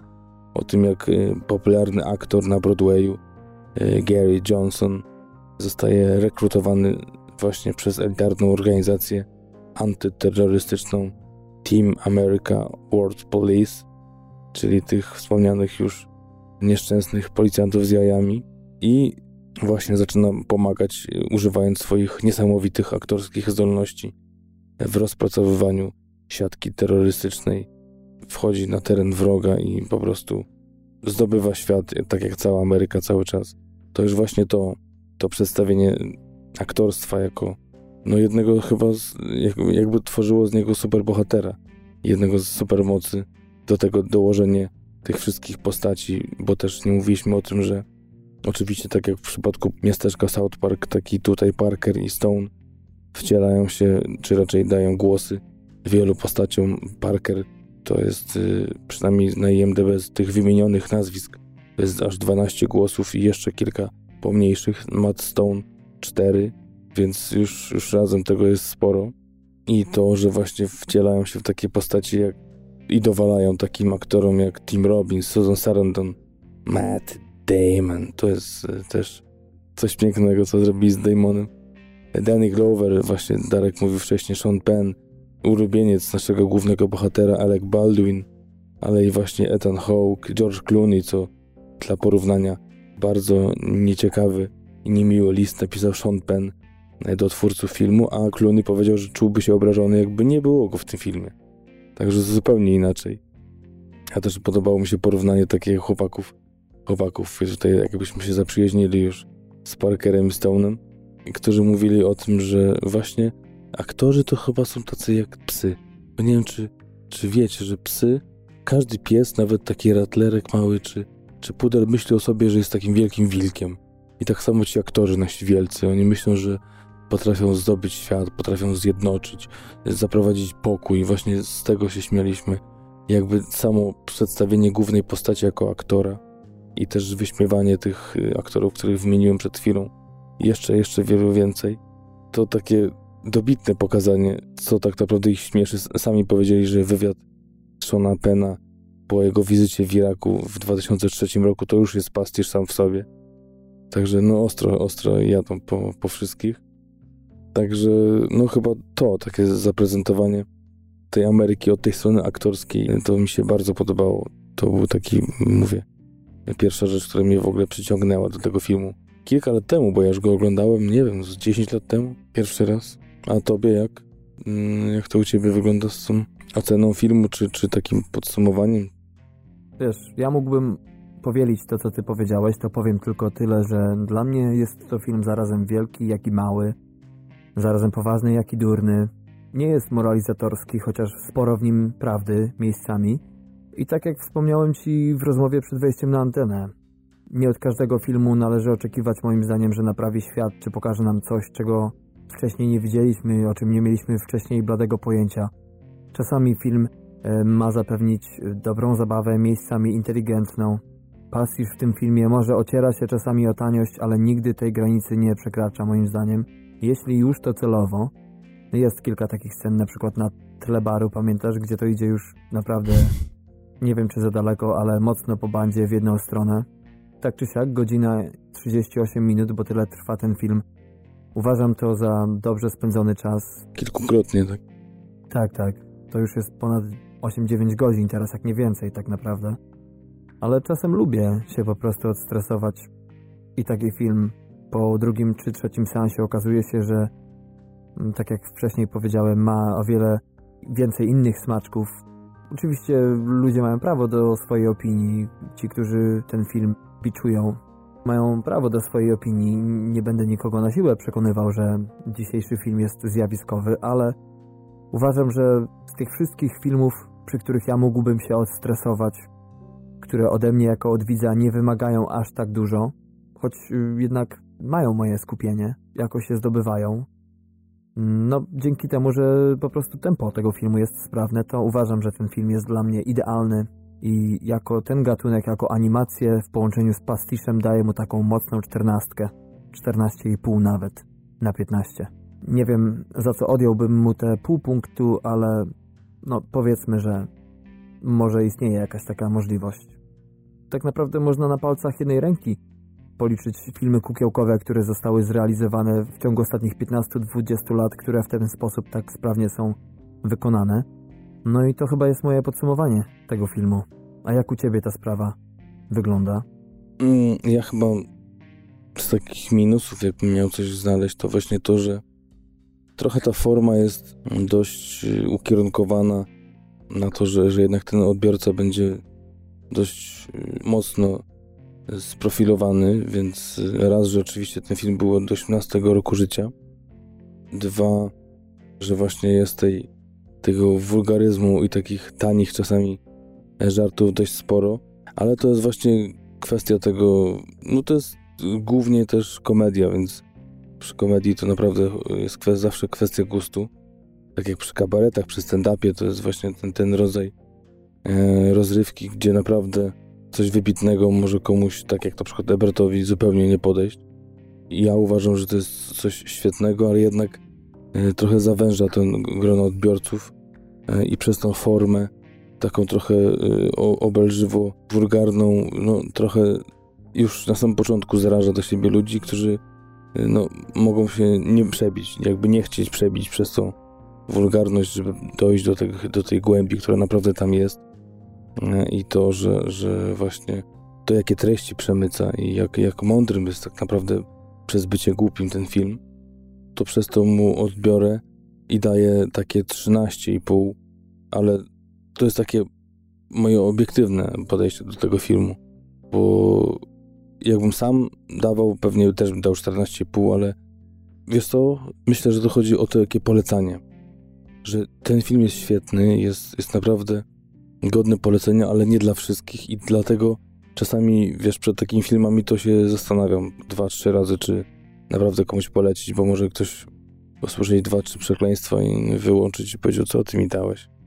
I jakby tylko to, ale, ale właśnie przez to, że, że słuchacie nas już tyle czasu, mam nadzieję, a jesteście nowi, to jeśli chodzi o naszych słuchaczy, to, to cofniecie się do tych poprzednich odcinków. Jeżeli obejrzycie tamte filmy i zawierzycie naszemu gustowi, to chociaż spróbujecie tego. To naprawdę jest warte uwagi i, i nie warte tego, żeby tylko 7 tysięcy głosów było, a i 70 byłoby mało, żeby przynajmniej porozmawiać, bo to na pewno jest e, kwestia taka, że, że, że jest duże pole do dyskusji po tym filmie, a jeszcze sobie takie zdanie napisałem e, i tak tylko w trakcie tej całej rozmowy dojrzewało we mnie, czy to powiedzieć, czy nie, czy tak faktycznie jest i chyba tak jest, że przy tym, co teraz się dzieje na świecie, to ten film, choć ma już 14 lat, to wydaje się, że z dnia na dzień jest coraz bardziej aktualny. Hmm. On kompletnie się nie zestarzał. Hmm. Amen. Niech tak będzie. Chyba tyle, nie? Te, koniec roku nie ma co ich przemęczać. Was, ich, nas, ciebie, siebie. Tak jest. Jeszcze raz zapraszamy do posta z dzisiejszym odcinkiem www.tmfpodcast.com. Na Facebooku wyszukacie nas jako TMF Podcast albo możecie wpisać tak jak na Spotify pełną frazę Transkontynentalny magazyn filmowy. To dwa główne miejsca, gdzie możecie nas znaleźć. I oczywiście do tego mamy Instagrama i Twittera, czyli Instagram to tak jak na Facebooku TMF Podcast pisane razem, a Twitter to TMF podkreślnik na dole podcast. Zapraszamy na wszystkie nasze strony, zapraszamy na aplikacje, na Apple'a, na Androida, a także Spotify i YouTube'a. Jeśli tam właśnie lubicie słuchać swoich podcastów, to i tam nas znajdziecie i też kilka ostatnich odcinków na SoundCloudzie. Więc można powiedzieć, że jesteśmy e, wszędzie i tam e, zapraszamy. Tak jak mówimy zawsze, na ten odcinek do postu z odcinkiem, żeby sprawdzić, co tam, o czym to dzisiaj będziemy mówić, ale i poprzednie odcinki. I zapraszamy na nowy rok. Zaczniemy, Darku, chyba od podsumowania, tak jak w zeszłym roku, e, filmów i seriali za zeszły rok. Opowiemy Wam, co nam się podobało, co nie, i też pewnie wylistujemy sobie, co chcielibyśmy osiągnąć w przyszłym roku, jakie mamy plany, marzenia może. Też może powiemy coś, o czym, co zrobiliśmy, do kogo napisaliśmy, na co czekamy. Nie wiem, czy to warto zdradzać, ale to takie też y, ciekawe rzeczy, które nam się przytrafiają i trafiają do naszych głów. No i tak jak w zeszłym roku mówiliśmy o może nowym podcaście, ten raz trochę to zelżało, ale może też do tego wrócimy i też może o tym porozmawiamy. Tak jest. Dużo rzeczy się dzieje, a wielu nie słyszycie. My też staramy się robić tyle, na ile nam czas pozwoli, ale chęci jest sporo, one nie maleją, także tak jak Patryk wspomniał, prawdopodobnie o czym będziemy informowali i na Twitterze, i na Instagramie, i na Facebooku. Wrócimy około 25 stycznia i będzie to podwójny odcinek, czyli podsumowanie roku z tegorocznego repertuaru. Natomiast nie pozostaje nam nic innego, jak pożyczyć Wam wszystkim wszystkiego najlepszego w nowym roku, podziękować za to, że z nami jesteście. Także tym nowym słuchaczom, którzy od niedawna nas e, słuchają albo zaczęli od dzisiejszego, zapraszamy Was do tego, żebyście spędzili z nami raz w tygodniu czas w przyszłym roku.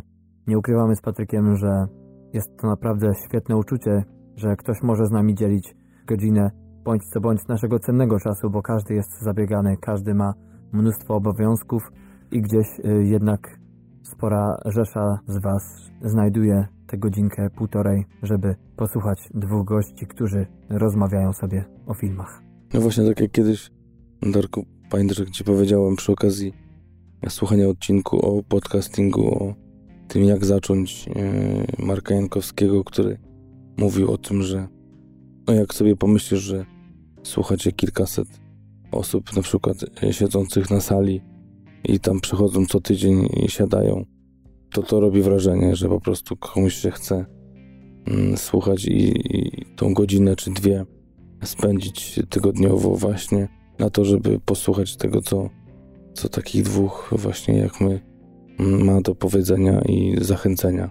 A może ktoś tylko włącza, wiesz, odpala naszą stronę, patrzy, a dzisiaj polecają brudne pieniądze, a dobra, to oglądam i wiesz, może nie słucha, nie, ale... Ale to też jest jakaś misja, żeby jednak te filmy... A może kiedyś nam podziękują. Nie słuchamy podcastów, ale oglądamy filmy. Zawsze coś. tak jest. Często słyszymy od różnych ludzi, że raz, że jesteśmy czasami jednymi, jednym z jedynych e, źródeł języka polskiego, żeby się osłuchać. Nie jedynym, co prawda dostępnym, więc tym bardziej jest to dla nas y, przyjemne uczucie. A dwa, zapraszamy do częstszej interakcji z nami. Zapraszamy na Twitter, żebyście mogli się z nami podzielić waszymi przemyśleniami a propos naszych odcinków lub innych rzeczy. Może macie jakieś propozycje innych filmów czy seriali, które wy gdzieś obejrzeliście. No bo przecież y, z Patrykiem nie siedzimy w wannie 24 na dobę surfując po internetach y, i wyszukując jakieś nowe perełki. Więc zawsze, zawsze mile widziane są nowe propozycje, podpowiedzi od Was. Ja jeszcze tylko chciałem, z racji tego, że ostatnio ujawniło się parę osób słuchających naszego podcastu, pozdrowić kierowców ciężarówek, kierowców taksówek, tych, którym może umieramy właśnie czas na postoju, czy właśnie takie długie tranzyty gdzieś przez zimne, ciemne noce, czy też właśnie ludzi pracujących na platformach, tacy też nas słuchają to wiem na pewno. Pozdrawiamy Was wszystkich i zapraszamy na kolejne filmy i kolejne polecajki w przyszłym 2019 roku. Także jeszcze raz dziękujemy serdecznie za uwagę i do tego roku, kochani. Trzymajcie się. Pa.